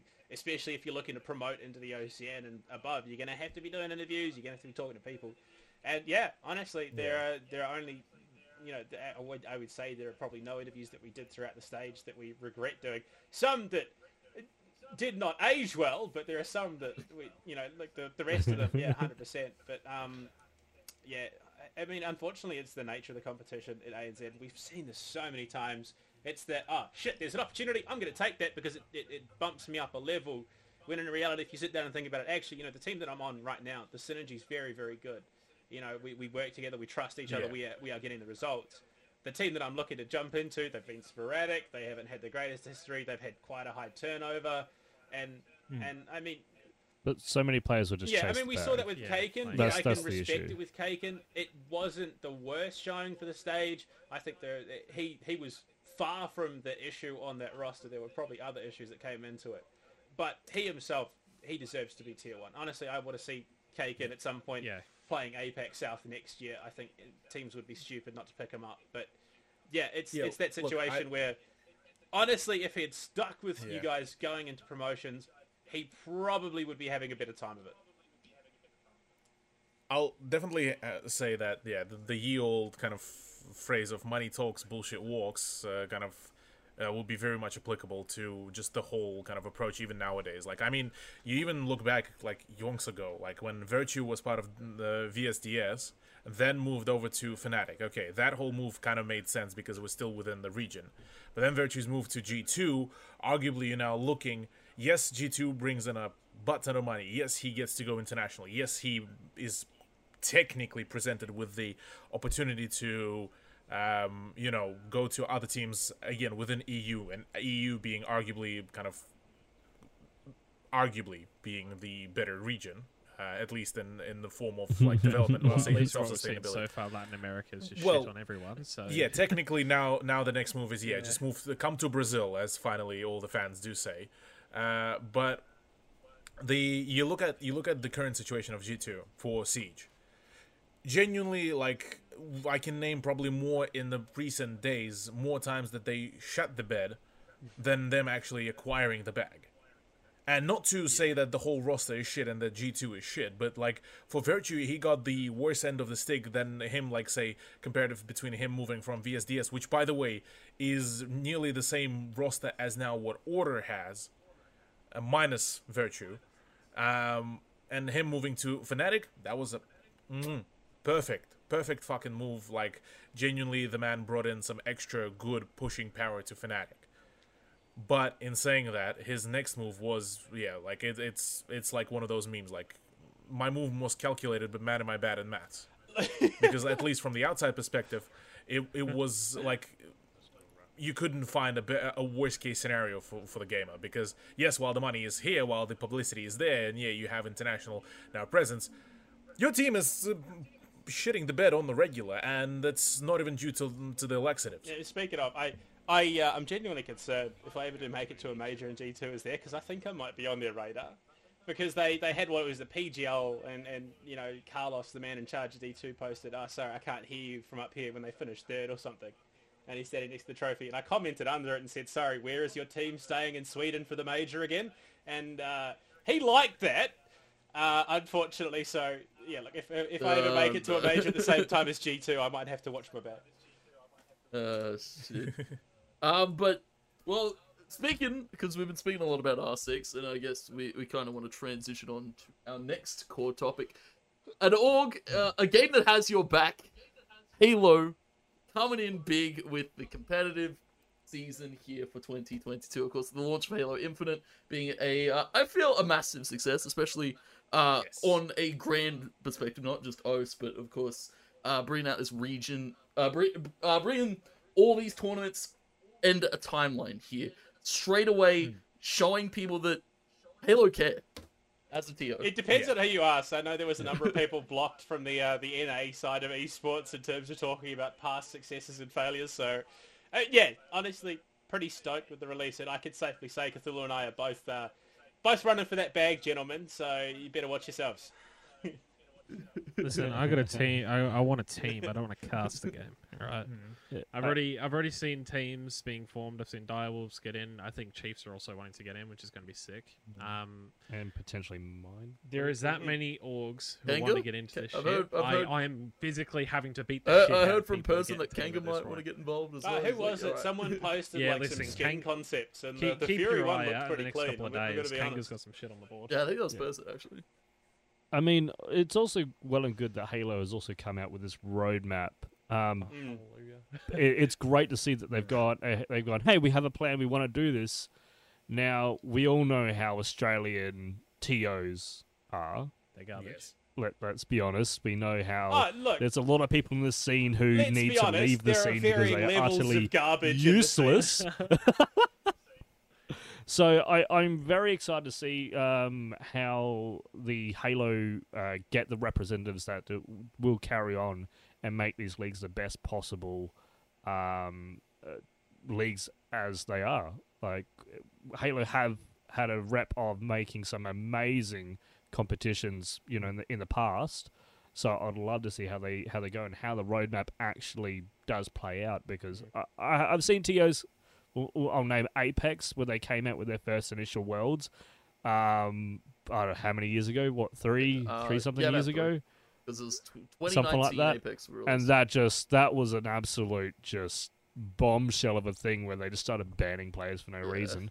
Um, so I- I would like to see how Halo take this in how they actually start it and how many actual teams and players actually enter the pro scene itself.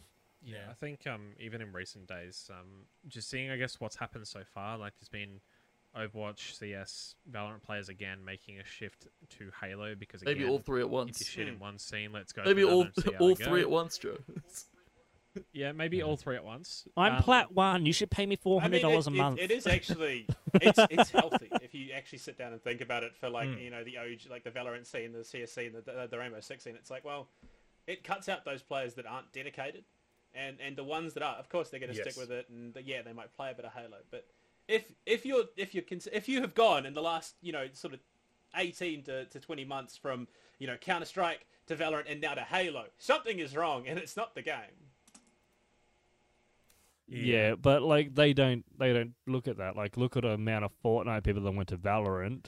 Mm. Um and they're playing like absolute shit and they're like, "Oh, but I was so good on Fel- Fortnite." And I was like, "No, you really weren't."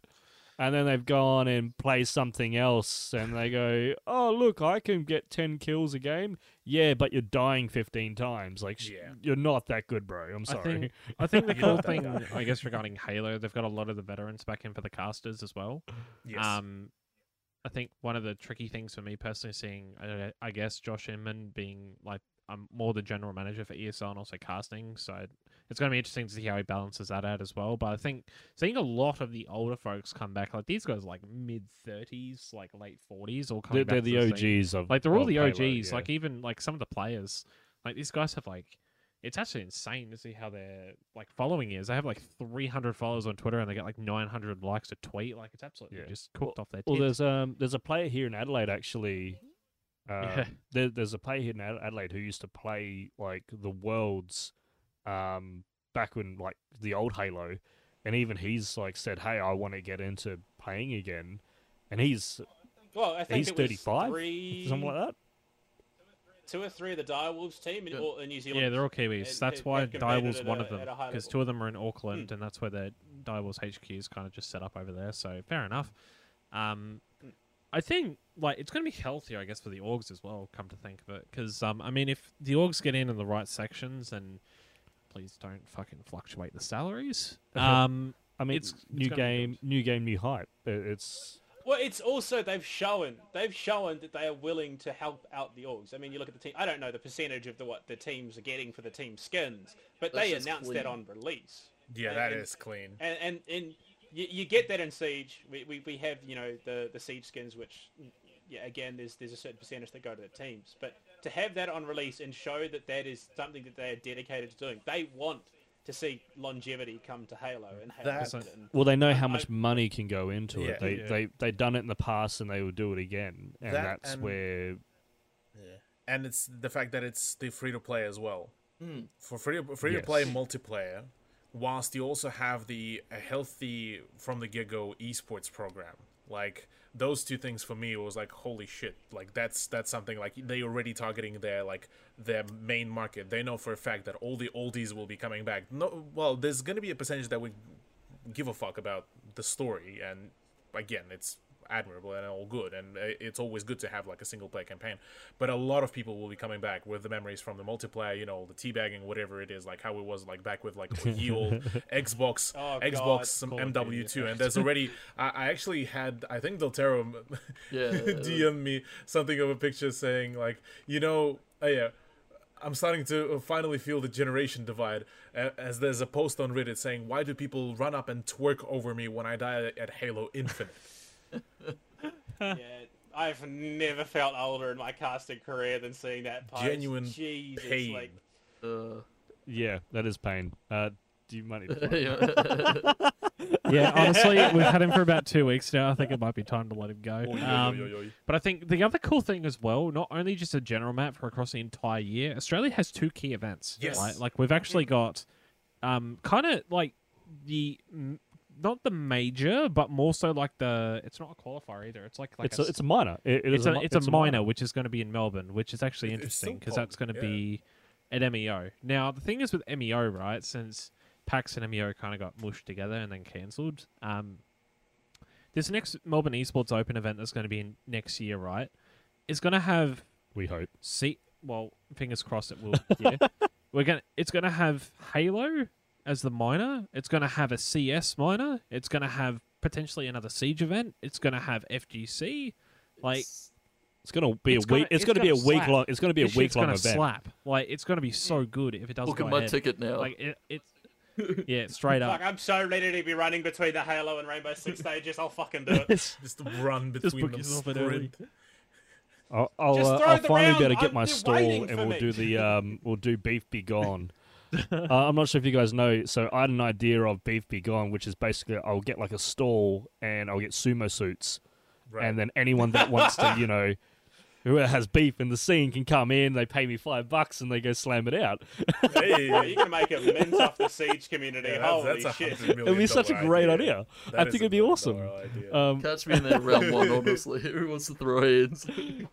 Can't wait No, to no. see So the yeah, you, you have like the you know the generic crowd one, and then you get like all the org owners in, so you can actually crown who's the best org. If I'm gonna be Yeah, that is like that, and all the money that I'd be getting, um, I'd pull it back and like I'll put it on a big event, like you know, put I'll put it on a tab or something at a, at a bar where everyone can meet up. that just wouldn't Yeah. be fair All, though. the if I, all the org come Pan- and beat Panda, the shit out that of each wouldn't other. be fair. Like if I had them to go against a Bayo from Overt, the kid's like five foot six. I could use him as a javelin. Like honestly, like I am a firm believer in Darwinism, and some people don't make the cut. I mean, th- there's quite a few Oh, people that I'd like to go go toe to toe with. Um, but moving on, uh, keep going with the Halo. So, how do we feel with the MEO and whatnot? Do you feel? Do we feel that it's going to be a, a highly successful with the amount of teams that are going to go in, or are we going to probably see maybe five teams are going to be the, the the primaries, and then just a bunch of amateurs going absolutely nowhere? I think Um, the second, honestly. we've we've Yeah, got a hopefully. year up I- until it I, happens. I though, think the second after like- what I watched, because I, I watched a few of the POVs from the uh, uh, the the qualifiers. Oh, uh, yeah, I think the second, I think Lunchy's team's absolutely gonna decimate everyone. From what I heard, the comps, the the comms, everything was just on point. Uh, yeah, I think it's just gonna be one, two, three teams up that top, and then everyone else just thankful to be It's there. literally just going to be the vets against actually, the that- that would- young lanes. Touching on that, straight Yeah, I'll out. Blue I. I think speaking of you know Halo and all this success, I think Splitgate have shit the bed. True. um, without including any sort of a- a- NZ events. They're like, oh yeah, we've got this, you know, monthly tournament that you can do, but esports is not coming anytime soon. Then Halo comes in, and I can only imagine just how, you know, pissed off it, like the people at Splitgate are like, why the fuck did we not jump in there Yeah. sooner? Nah, I, I think Uh, it's uh, it's I, also I, will. I don't know why Splitgate did it. Yeah. I, I Yes, genuinely but they feel as well they can't be. This may sound weird. There's there's way too many esports right now in OS where there's not a scene that can develop. No, no, you want to know? You, so I jumped in the Splitgate Discord because I saw they um, they announced the ANZ. I was like, cool. What? Who do I talk to about you know joining a casting team for Splitgate and ANZ? And the message I got back was there are no plans for broadcast for ANZ tournaments in the near future. Love that. So, don't So we're gonna shit. have tournaments, but we're not gonna let people watch said tournaments. Yeah. Yeah. They don't. They just don't give a shit. It's ANZ. It's it. You know. It's, it, actually, for them, it's probably just the A. They wouldn't even know if gentlemen, New Zealand Riot actually exists. 2.0. yeah.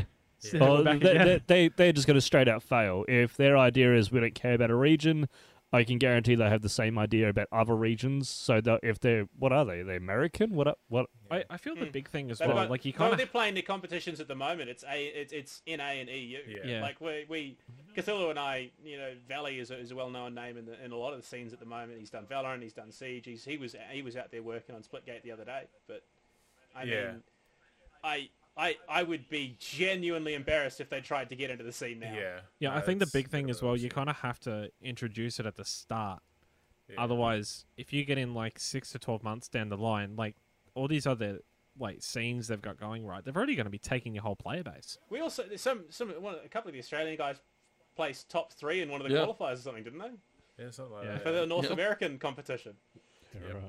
So yeah, no, this is I, just, I just some of the stupid shit. I definitely think that. So to kind of to return back to the whole that whole question, like whether even we'll, we'll be seeing any traction from Halo, it will ultimately, IMO depend still on ESL because whilst the the developer made the whole deal with ESL and they're the ones ESL Australia is going to be leading the whole charge w- with an ANZ, if they make it so that there's a clean run like the way how even say now after uh, god knows how many years now uh, ub now made with the uh, anz the whole path to pro from literally amateur literally like middle of bumfuck nowhere in your standings to possibly becoming a pro.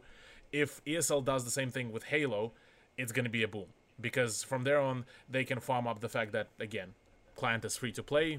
For you to get into multiplayer it literally costs you nothing. Zero dollar reduce and uh, if they can make it so so that um, so get maybe even the pro am get some of the qualifiers for like upcoming call it pro league however you want to fucking call it uh, get the uh, something across the lines similar to i guess lpl open slash evo to be that semi semi competitive setup Except not LPL. except, Except not, not LPL. except not not LPL. ESL I'll, Open. I'll say that for once.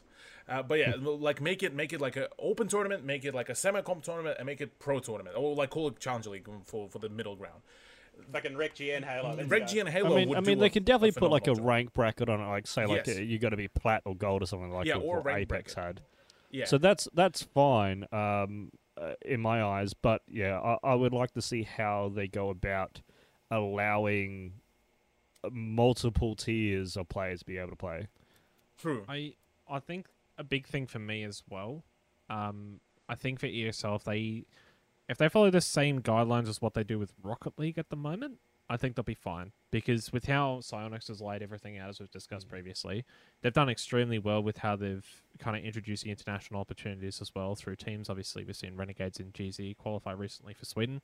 Um, I think if ESL runs along the same lines as they did Rocket League, you know, the whole like it's quite literally the same reflection with the timeline they've got to how Psyonix is doing their events. Um, I think the big question for me personally is how the broadcast will be run because I know with Rocket League does really well with that, and ESL does the hosting for it. I know with CS they do really well with it.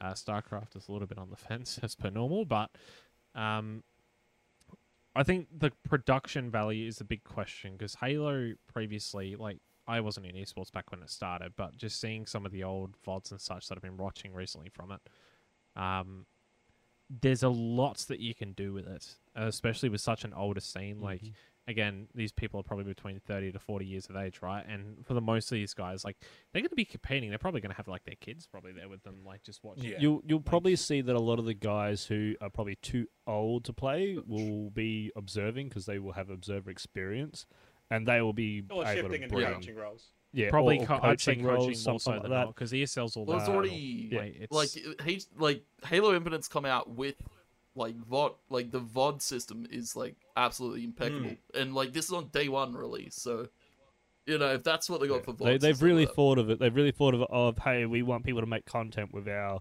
with our game, even without being able to stream. We want them to still make videos Yeah. and such. Along with hey, we still need something for live streaming. Hmm. They've they've included it all because I I think they've built this game around the competitive standpoint. Yes. I don't think they've ki- given like they they've left the um like the casual gameplay off on the side and they've gone hey we want to focus on pro plays Mm. that's what we want to focus on because that's what's going to bring us ideally the most amount of money um because the more people you have competing at a pro level the more money is going to get injected from fan base Yeah. And i'm not sure if you guys have seen their microtransactions like it's not cheap No. Yep. like I think I think like uh was it a thousand of their points? Someone was fifteen Yeah. bucks, and that Yeah. gets you the battle pass. Yep. So Or one of the, or just one of the team Yeah. skins. Yeah. yeah, Yeah. so That that's cool as well. Just touching on it, the battle pass is actually permanent. It's not like Yes. a seasonal thing. Like you pay fifteen bucks and you keep that like Mm. forever. Like you don't Mm. you don't lose it after a season. And I think the cool thing as well, they've already released obviously the partnership program in um, I think it's EU and NA, kind of like a mishmash. Of I think two. I don't yeah, There's a- know. there's yeah. a few so well. so from what I understand, they're only focusing on EU and NA at the moment. Yeah, so there has until been there has there's gonna been be more. talks about Oceania also having their stuff into the game. Yeah, uh, down, and and which Japan, uh. Japan as well. Yeah, so I know I, I'd personally pick Japan Halo over Australia. Personally, if I wanted to get into it, I Well- would be very intrigued about that. I, I, I think as a whole they should they should open up to worldwide. Um, if they have Australian partners, that would make it a bit more easier for the region to uh, really get used to the game and get used to its creators and whatnot. um, while opening up to another market of of people as well. Like if you have someone like uh, who would be a really good choice in this one. Um we'll go with someone who's more Fortnite oriented, like say Aussie Antics, right? Yeah. Say he he goes on and plays one game of Halo and or you know becomes a partner for whatever reason. You know his fan base alone, uh, what everyone under seventeen years old plays video games. I mean, you've seen So- Doctor Disrespect's uh, whole leaked skin. Yeah, Doctor Disrespect. Yeah. Um. So like, if you get people like that, like if Lachlan as well, if he went Mm. in- into Halo, like holy shit, like that's probably one of the biggest things they could do in the way of having a an audience come in from a certain region. Yeah. Um. And I think that's what they're looking into and what they're trying to achieve. They're trying Well, to make. I they're trying to also overtake every other game. They said they. I saw some couple of posts. I could be wrong again, but all all major Halo competitions are going to be co-streamable. Oh, Yes. I think Yep. someone someone posted. So Mm. anyone anyone can co-stream a Halo event, which is That's I mean it's huge. Siege has been begging for that opportunity, even just for content creators, for the longest time, and we've been told no again and again and again. But you look at the, the audiences that the likes of Shroud brings in, Mm. and you're like, oh, you know, they- they've only got this number. But then you, you tack on another 46,000 that are currently watching that same event from Shroud's channel. And I, I think, yeah, I honestly, I am impressed by the way that, you know, the Halo team have come in. They've learned from a number of mistakes from other, you know, esports and stuff. I mean, they are doing everything that Valorant and ANZ failed to do in its inception. And I think they've been, I think Halo has been watching, saying, you know what, if we get this right, we can blow everything out of the water. And they are, they are on track to do that. Well, they, they've got people that actually understand Mm. how esports and how the player and market value works. While over in Valorant, and well, I've had I've had connections to Riot. I've, I've talked to some people in Riot before, and oh my god, they do they have no clue. They legitimately do not know how to do their job. Like full stop. I I was seeking some questions revolving FIFA. Um, and I was like, oh, hey, like, you know, I just wanted to see what your guidelines are and, you know, your rule book, blah, blah, blah, blah, but I can't find anything. There's nothing up. Like, there's a hundred different rules and hundred different game types out there. I just want to know what your standard is. And they're like, oh, yeah, we, we don't really know. I was like, what do you mean you don't know? like, you got to have something. And uh, that's where they Halo and the people at Halo. That's where they they differ because they have those people who have been in this, been doing this for the past what twenty years. Yeah. You know, they understand how it all works. Like it, it's it's literally like had a story almost it, almost exactly as long as, as Counter Strike has had, but just without the success, unfortunately. Um, so it, yeah, it's one of the longest running franchises in a competitive environment. You've got it, uh, it's it's crazy how much this market is going to appeal. I mean, you're going to have people in their mid 40s, even 50s potentially, looking to get into the game, and not necessarily at a competitive level, but even casually. Yeah. So, yeah. I think this is honestly, like also said, this is I'm a big excited. opportunity for APAC COD as well, mind you, because Call of Duty has just absolutely shit the bed nose. we have COD. Um, No, that's a surprise. So to me. this this could this gen, genuinely speak. I know JDU from Vertex has been harassing all these players to go to Halo, which I'm not against. I reckon that would be a big. Co- thing. Codstead, uh, they have no intention, I don't think, to even try and save it. I think they've milked what they could, and now they've gone, ah, screw it. Yeah. What, that's what happens when your platform changes every fucking year. I'm sorry. That's what happens Every with a new year, every game, every you- couple of months, they change Yeah. something. Well, no, it's you like, come out with a new Call of Duty game that changes the entire environment of the battlefield, and you're like, how, how do people? How are people meant to keep up? I'm sorry. Like, I I get that. Yeah, you want to make money off something, but at least keep some level of consistency in your competitive environment. Yeah. no, that's the thing. They don't care about the competitive environment. Yeah, and I, I don't think many of the players even realize that. Like, there's been so much stuff on Twitter with everyone just saying to the COD players, "You need to do this, you need to do this," and they're all just like, "Nah, we can't be asked." And it's like, "Oh, okay, cool." Um, but I like Halo is like the O, like pretty well COD. Like, Hmm. it, it's a very, very similar game in some Well, aspects. it's it's just as old as COD, Yeah. probably better in my Um, opinion. but Halo has had its niche fan base. Like Call of Duty only really started its niche fan base probably what in the late 2000, like late like uh, between probably 2006 to 2010. That's where it really started having its niche fan base because all the CODs pre- previous to that, I mean, they, were- they were campaign orientated. While Yeah. Halo, on the other hand, still had its competitiveness. Yeah. It still had its, you know, 5v5s, it still had its capture the flags, and then they started going with different games like Oddball and stuff like that as well, King of the Hill, etc. It still had that competitive standpoint, while with Let's Call of make Duty, Griffball a comp game. Jesus Yeah, Christ, I'd love to see um, some Griffball and, and pro play. while with Call of Duty, all its older games, its multiplayer was well arse. No one wanted to play it because it was just arse. Um, and that's where I think that's why I think Halo is much better in the way of multiplayer because they've they've been focusing on the multiplayer from I mean day dot. Hmm. I mean I, I don't know if you guys are you guys ever did it, but me back in high school, we used to load up the old Halo One and play on the uh, the Warsong Gulch um, it, on the computers, y- Mm. you know, just in the uh, in the bloody PC rooms and whatnot, just smashing uh, it we out. tried, but we weren't able to. It was it was it was genuine. Oh, we had painful. multiple files under multiple fli- files of Halo. It was Oh, we, we, unbelievable. we literally got we got uh, CS Portable. Ooh. Uh, for yeah, we had day. CS for a while. Yeah. And li- literally, it was the most traffic What the computer lab had seen. Shut it, up. It, like, it, since its like initiation at the school, and that's how they figured out something was going on. What what year do you reckon this is? Just out of curiosity. Like 2000. 2006, 2007. when you Yeah. were born, Joe.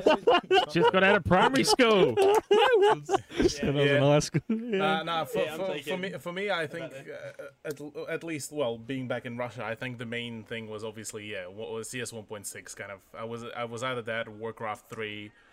Uh, maybe funnily enough, Worms was like the, another like big. Worms yeah, was the shit. Worms Worms were you like it used to be like if if you collo- if you suck absolute ass at either CS or or uh, Warcraft 3, aka the like the original Dota mod, uh, Worms. and uh, Worm. Uh, so so yeah, it was you, would- you would you would return back to Worms, return to Monkey, and just play play that. Um, Honestly, I reckon there'd be a market for it. Eh? Competitive, like tier Com- one. uh, look, competitive. There, competitive there Worms- was, there was, there was an Worms actual league with a with a twenty five thousand dollar prize pool, Yeah, w- Worms Um, went hard. and it and it actually it, it got a really huge viewer base for even back in the day.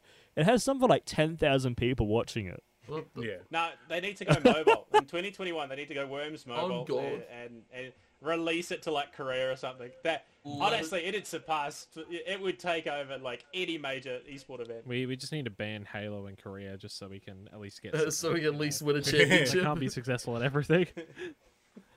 Yeah. And like the stream's got to be there as well. Like there needs to be more. And speaking of streams, we'll we'll move on to our next topic. Oh yes. Uh, we'll move on to our hotspot now. A hotspot is a for those that do not know, we we put something on the hot plate and we really roast the shit out of it and talk about how how much they've absolutely failed at let it sizzle. Yeah. You know, let Now- it burn. the the topic of today is Streamlabs versus OBS. Now, I'm not sure if anyone's been following on the Twitter feeds and whatnot, but OBS have finally come out and gone, "Hey, just to let you know, we we have told you not to use our name, and yet you still are using our name, and now you've come up with a new platform and are charging people lots and lots and lots of money." Um, yeah, so can you please, you know, take take the name away now? Initially, Streamlabs came back and went, "Oh no, you guys gave us the permission, blah blah blah blah." and now all those tweets are gone. They've Yeah. deleted them, um, and then they've come back and gone, "Oh, um, uh, yeah, we, we've taken OBS off our off our name now. and We're going to rename." And yet on their website, it's still got OBS everything. Like if you go have a look, it still says it all there. Um, now I'm not sure about your experience with Streamlabs. Like, what have you guys used in the past? Like, what do you what do you think has been better? I was about to ask that. Like, if we just want to go around, And- Tony, I guess if we start with you, how, uh, do you do you use Streamlabs or do you use is Ops? Ops. Like per, personal is opinion. obs. I, I did experiment for a few months with Streamlabs because it was more intuitive because it had like a few more little functions I could Yeah. like for someone who's obviously new to streaming shit like that. It's you know pretty hard to work everything out. okay. But uh, obs without a doubt, fucking Yeah, Cthulhu, what about you? Do you typically do much, I guess, relating to streaming or anything Um, like that? I, you know, quite rarely dabble in that. Then I, for a brief moment in the run, I actually would differentiate. So I would have OBS for anything that is like actually serious for production, and then Slobs will, would be there for personal streaming whenever I just I couldn't be bothered, you know, setting up whatever the alerts and and all that shebang. Yeah. But obviously later down the line, I would um, completely uninstall Slobs, given the fact that some of the newer titles I couldn't even properly run them on like ac- actually like Yeah. good frame rate. So I would just switch over to OBS, do like a bootleg setup, which I later on kind of ended up st- sticking around and making it borderline like, well, quote unquote, my. I'll, my I'll go into detail yeah. soon as to why all that happened. Yeah. Uh, Obs Panda, what's, what's been your experience with uh, OBS and Slobs? For the most part, and I've used OBS just because it's usually stream packages for an esport thing. I, I've tried, I've tried streaming, but uh, it's just because I, I never got affiliate or anything like that in the early days when it first came out. So my account is just bare bones, and it's just too much fucking work to sit there and commit the time to actually get affiliate. So I, I literally like I'll stream once every now and then, and even then it'll just be us playing a game together and, and just fucking around. And there's no real commitment to get affiliate. And usually, if we're running something, we've I got mean- Nuttery doing it anyway, so he's got. I mean, you but- you you tried to do that with the whole stats stream, technically. I tried, but again, it's just it's not worth the fucking effort, honestly. Like, because it it all becomes about just making up the hours that you need to to get the in the in the days, and that's not how I would want to do anything if I wanted to stream. So it's it's especially you know for someone like me, I if I if I'm doing something, I want to be enjoying it, uh, or it has to be for a purpose, and and unfortunately, just streaming for the sake of streaming to get the the affiliate status was not it. Um, but yeah, OBS has, has always been the one that I work with. I've tried Streamlabs a couple of times, but it, it's just never felt quite as good as OBS. And this is, think he's you know, having not set up a package or anything like literally, like I said, bare bones. It's me, me, me, and then the game. Just just camera and game. Yeah. Um, yeah. So no, no alerts or anything like that. But I mean, OBS has just always been so much more straightforward. Yeah. So at least personally for me, when it comes down to it, I use Streamlabs primarily for console stuff. So when it comes down to you know Xbox, PlayStation, Switch, just those specific games, I find Streamlabs is a little bit better because it's lower FPS needed. Hmm. Um, but then when it comes to you know if I want to stream Valorant, it's like my FPS just tanks if I don't use OBS. yeah. And I think that's been a lot of the things as well, at least in the past, whenever I've streamed. It's like Slobs as a platform, they don't give a shit, I guess, about the quality. And even then, if you're looking at, I guess, like, Streamlabs requires you to pay to do certain things, and OBS just does everything for free. Yes. That's the other key Yeah. thing. Uh, the biggest thing I think, like, because I start when I started streaming years ago, it's a while back now. Um, I, I was using Streamlabs, and then I was like, "Why am I tanking frames? Like, what's happening?" And then a friend of mine was like, "Oh, I'll try OBS." So I was like, "Okay, I'll try you know OBS Studio and whatnot." And then I noticed I was like, "I want to go on Task Manager and check something." Streamlabs OBS uses ten times the amount of CPU power than OBS does Yeah. Yike. because all they have all these programs in the background running, like they have all the alert systems and whatnot that are all integrated into it, and so it uses up so much more processing power. That's why a lot of those frame issues were coming out. So if you're running like you know, like for me, I was running PUBG. Now back in the day, PUBG was very unoptimized. Like it would used to tank your CPU and GPU. And so running that plus Streamlabs plus you know probably have my stream in the background so I could you know have chat or if I could switch over to music, etc. So you, you're running at like you know hundred plus percent on your CPU, causing your frames to drop. I was like, f- screw this, swapped to OBS. Oh, I'm back down to sixty percent, using everything. Streamlabs is just they don't give a shit about optimization. They just want people to pay money because they think if they if they have enough money to pay for the stuff on Streamlabs, they have enough money to fork out for a you know an A tier computer. And it's like, well, I'm sorry, your your clientele, ninety percent of your clientele do not have those god tier PCs. No. They're able to take your shitty bloody program. Yep. Um, but I'll I'll put up the tweet in a minute uh, where OBS said, you know, near the launch of Slobs, um, Streamlabs reached out to us about using the OBS name. We kindly asked them not to. They did so anyway and followed up by filing a trademark. Now, how much of a dog act is that? Yeah. That's just. That's They've just intentionally gone out and stolen that brand, stolen that name. Now, uh, there's a whole legal parameter here where if OBS wanted to, they could sue. Yeah. and they could sue for every earning Streamlabs has done while using OBS name. Well, it's not just OBS though. There's been I think a Streamlight or something as well. Like there was another two or three brands that got in the mix saying they ripped off Yeah. their website and everything. yeah, like that as so they copied their entire platform the way it works. So if someone was to write in OBS, it would come up. So they even like paid to make sure yeah. that their Streamlabs thing came up before OBS Studio, and so people would always go click on Streamlabs and look exactly the same as OBS. So if someone if someone's watching a YouTube video, right, Hmm. and someone was showing OBS Studio, they'll click on Streamlabs. It looks exactly the same. And so they'll think it's you know that that they could follow the steps quite easily because it's all the same, and that's where it got really like you guys are just quite literally trying to hide OBS Studio under under the covers, trying to rake in as much money as possible using their branding, and it's just it's just disgusting to see. Yeah. Like how could you how could you do that at all? Money. It's it happened time and time again. It's not the first time. It won't be the last time. Where's You're Mr. correct. Krabs when you need them the most? Yeah. It I don't see how I don't see them recovering from this. Oh. Actually, I really, legitimately do not. They, I, I Um, hope they do sue and the platform just goes. Yeah. I Just- don't think they will. I don't think Streamlabs die OBS out. Studio will sue at all because I Well, it's think not just OBS though. What about when like there's still two or three other brands that got ripped off as well? Like they could sue as well technically. So Uh, yeah, they. Uh, there, there'll be a bit there. it's that- borderline. It's well, the main thing with OBS is that they've they've stolen the OBS name. That's the biggest thing. They've stolen OBS trademark and, and whatnot, uh, and use it as their own. That's the biggest issue, and then making money off their name. While with the others, all they've done is copied layouts. So, you, unless they they've gone out and they've patented that layout, which isn't like it's not a thing. Um, Yeah. it's still plagiarism. like you're, you're openly plagiarizing a, setup, and I doubt it would be that hard to argue in court. You know that they've literally just gone. yeah, but you have to. The whole thing with courts is you have to be. You have to prove beyond reasonable doubt that they had the intention to steal that idea. Now, when you're talking about layouts, layouts are a dime a dozen. You know, they all look the same in a general general aspect.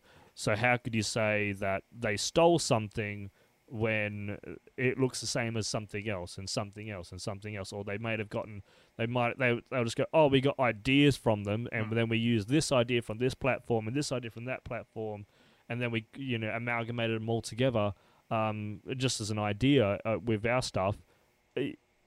That's you know that's yeah. that proves beyond reasonable doubt that they had no intention, you know, quote unquote, and that's the issue. That it's too hard to prove in court, even though everyone knows that they were doing it to steal shit. Yeah, I mean, honestly, from a business standpoint, it's a smart option. OBS should 100% sue, absolutely gut Streamlabs because one, it removes competition, and two, it's just shitty business. Yeah. Stream, stream, uh, yeah, Streamlabs is already dead. Like the amount of people that have tweeted, "I'm not using your branding or I'm not using your platform anymore," is wild. A lot of people have gone, "Hey, you've charged me two hundred fifty dollars for this. What the hell? I just noticed this, and I haven't got, I haven't done anything. I haven't used your platform, but I don't know where I've been charged." So I think OBS or Streamlabs, sorry, are really trying to scrape what they can together and get out of the game. Would be surprised. Yeah. Yeah. I kind of hope OBS actually makes their. I mean, um, the system a little bit cleaner Yeah. as well. Come think because With- it does with all of that as well. Uh, Yeah. uh, it, it the whole thing with OBS is it's simple. That's what I like about it. It's not convoluted. You don't have to click on a hundred different things to get to one thing. It's right click, click, right click, click, right click, click, or click this and go to that. That- That's what I like about it. It's nice and simple. It does the job. If you start adding in all these other things into it and start trying to mix every stuff, uh, all the other stuff around, that's when you start. uh, Well, one, you're tanking into your CPU, and two, people just get outright confused and just go, "Screw this, I'll use something else." OBS is simple, but it also has that potential for you know the high end stuff. You can integrate all sorts of things into it. So Well, that's what the, the that's what I like about the developer section, where it has all that extra stuff. Like it has a, a whole heap of shit. I haven't even gone through it all because it's just so much. But if you're a if you're a streamer looking to actively improve, you know, quality or uh, have things going on in your background while you're you know maybe just chatting or whatnot, that would be something to use because they have a lot of little um, like widgets already inbuilt into it, um, which is quite nice. And I would recommend people learning and working that out. Yeah. Now the the other thing as well, like, um, because there's been a whole lot of talk uh, as well between the content creators as well. So like, yes, because a lot of majority of the crowd, like in streaming as well, been if not doing their own custom stuff, because I know a few streamers like they just flat out code all of their like alerts, all all of that stuff, uh, graphically wise themselves. If not that, majority of the consensus was we yeeted to Streamlabs. Like w- whether you like it or not, you at the very least uh, would end up using their widgets through browser source and whatnot.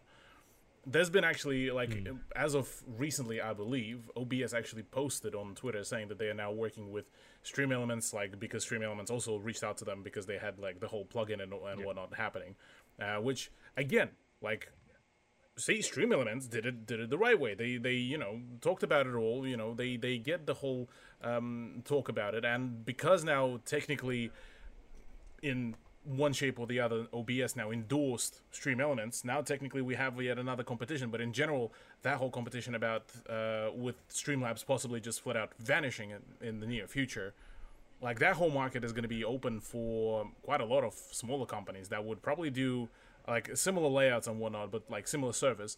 But this would open a whole new level of competition as well, which um, something to also worth mentioning because yes, while Stream Elements, or not Stream Elements, streaming Streamlabs should at, should at this point just flat out die out, like close the the apps on the whole shop. This would open a whole brand spanking new hole for other companies to fill out, which is uh, probably going to end up making a large, and I mean large amount of competition happen. Yeah, hundred percent. All right. Um, I think that will probably close us out there. We've had quite a very long and great discussion with um, with Panda and Cthulhu. Uh, are there anything you two guys want to add in? Anything you want to plug? Go for it. You know, it's it's it's free real Stock estate. standard shit, you know. Just I will do the for the, the obvious one. OCL, OCN relegations coming up next weekend.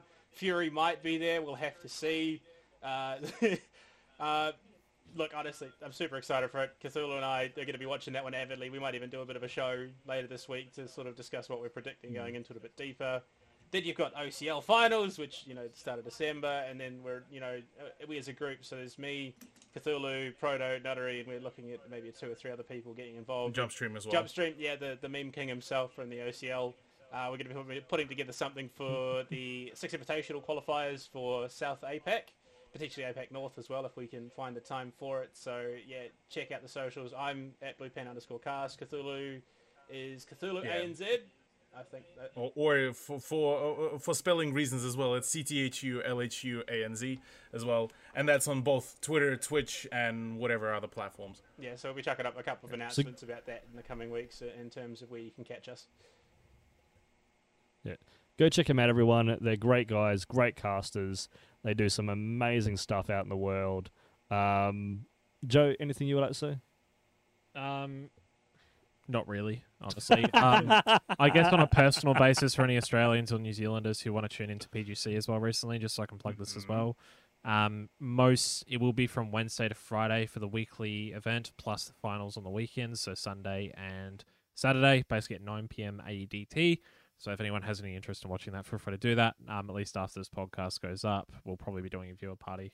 Um, at We'll be doing point a viewing party eventually. probably the next like yeah 30, Even- 30 even- minutes for us. even in the next weekend or so. But We'll anyway, another one. this yeah. has been fun. This has been Bring the Heat, episode number seven. Thank you guys so much for watching and listening. Again, if you haven't subscribed to the YouTube, make sure to do that and follow us on our Spotify and Anchor profiles.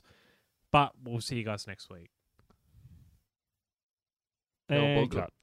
Cool. Oh. Mm. Uh, yes.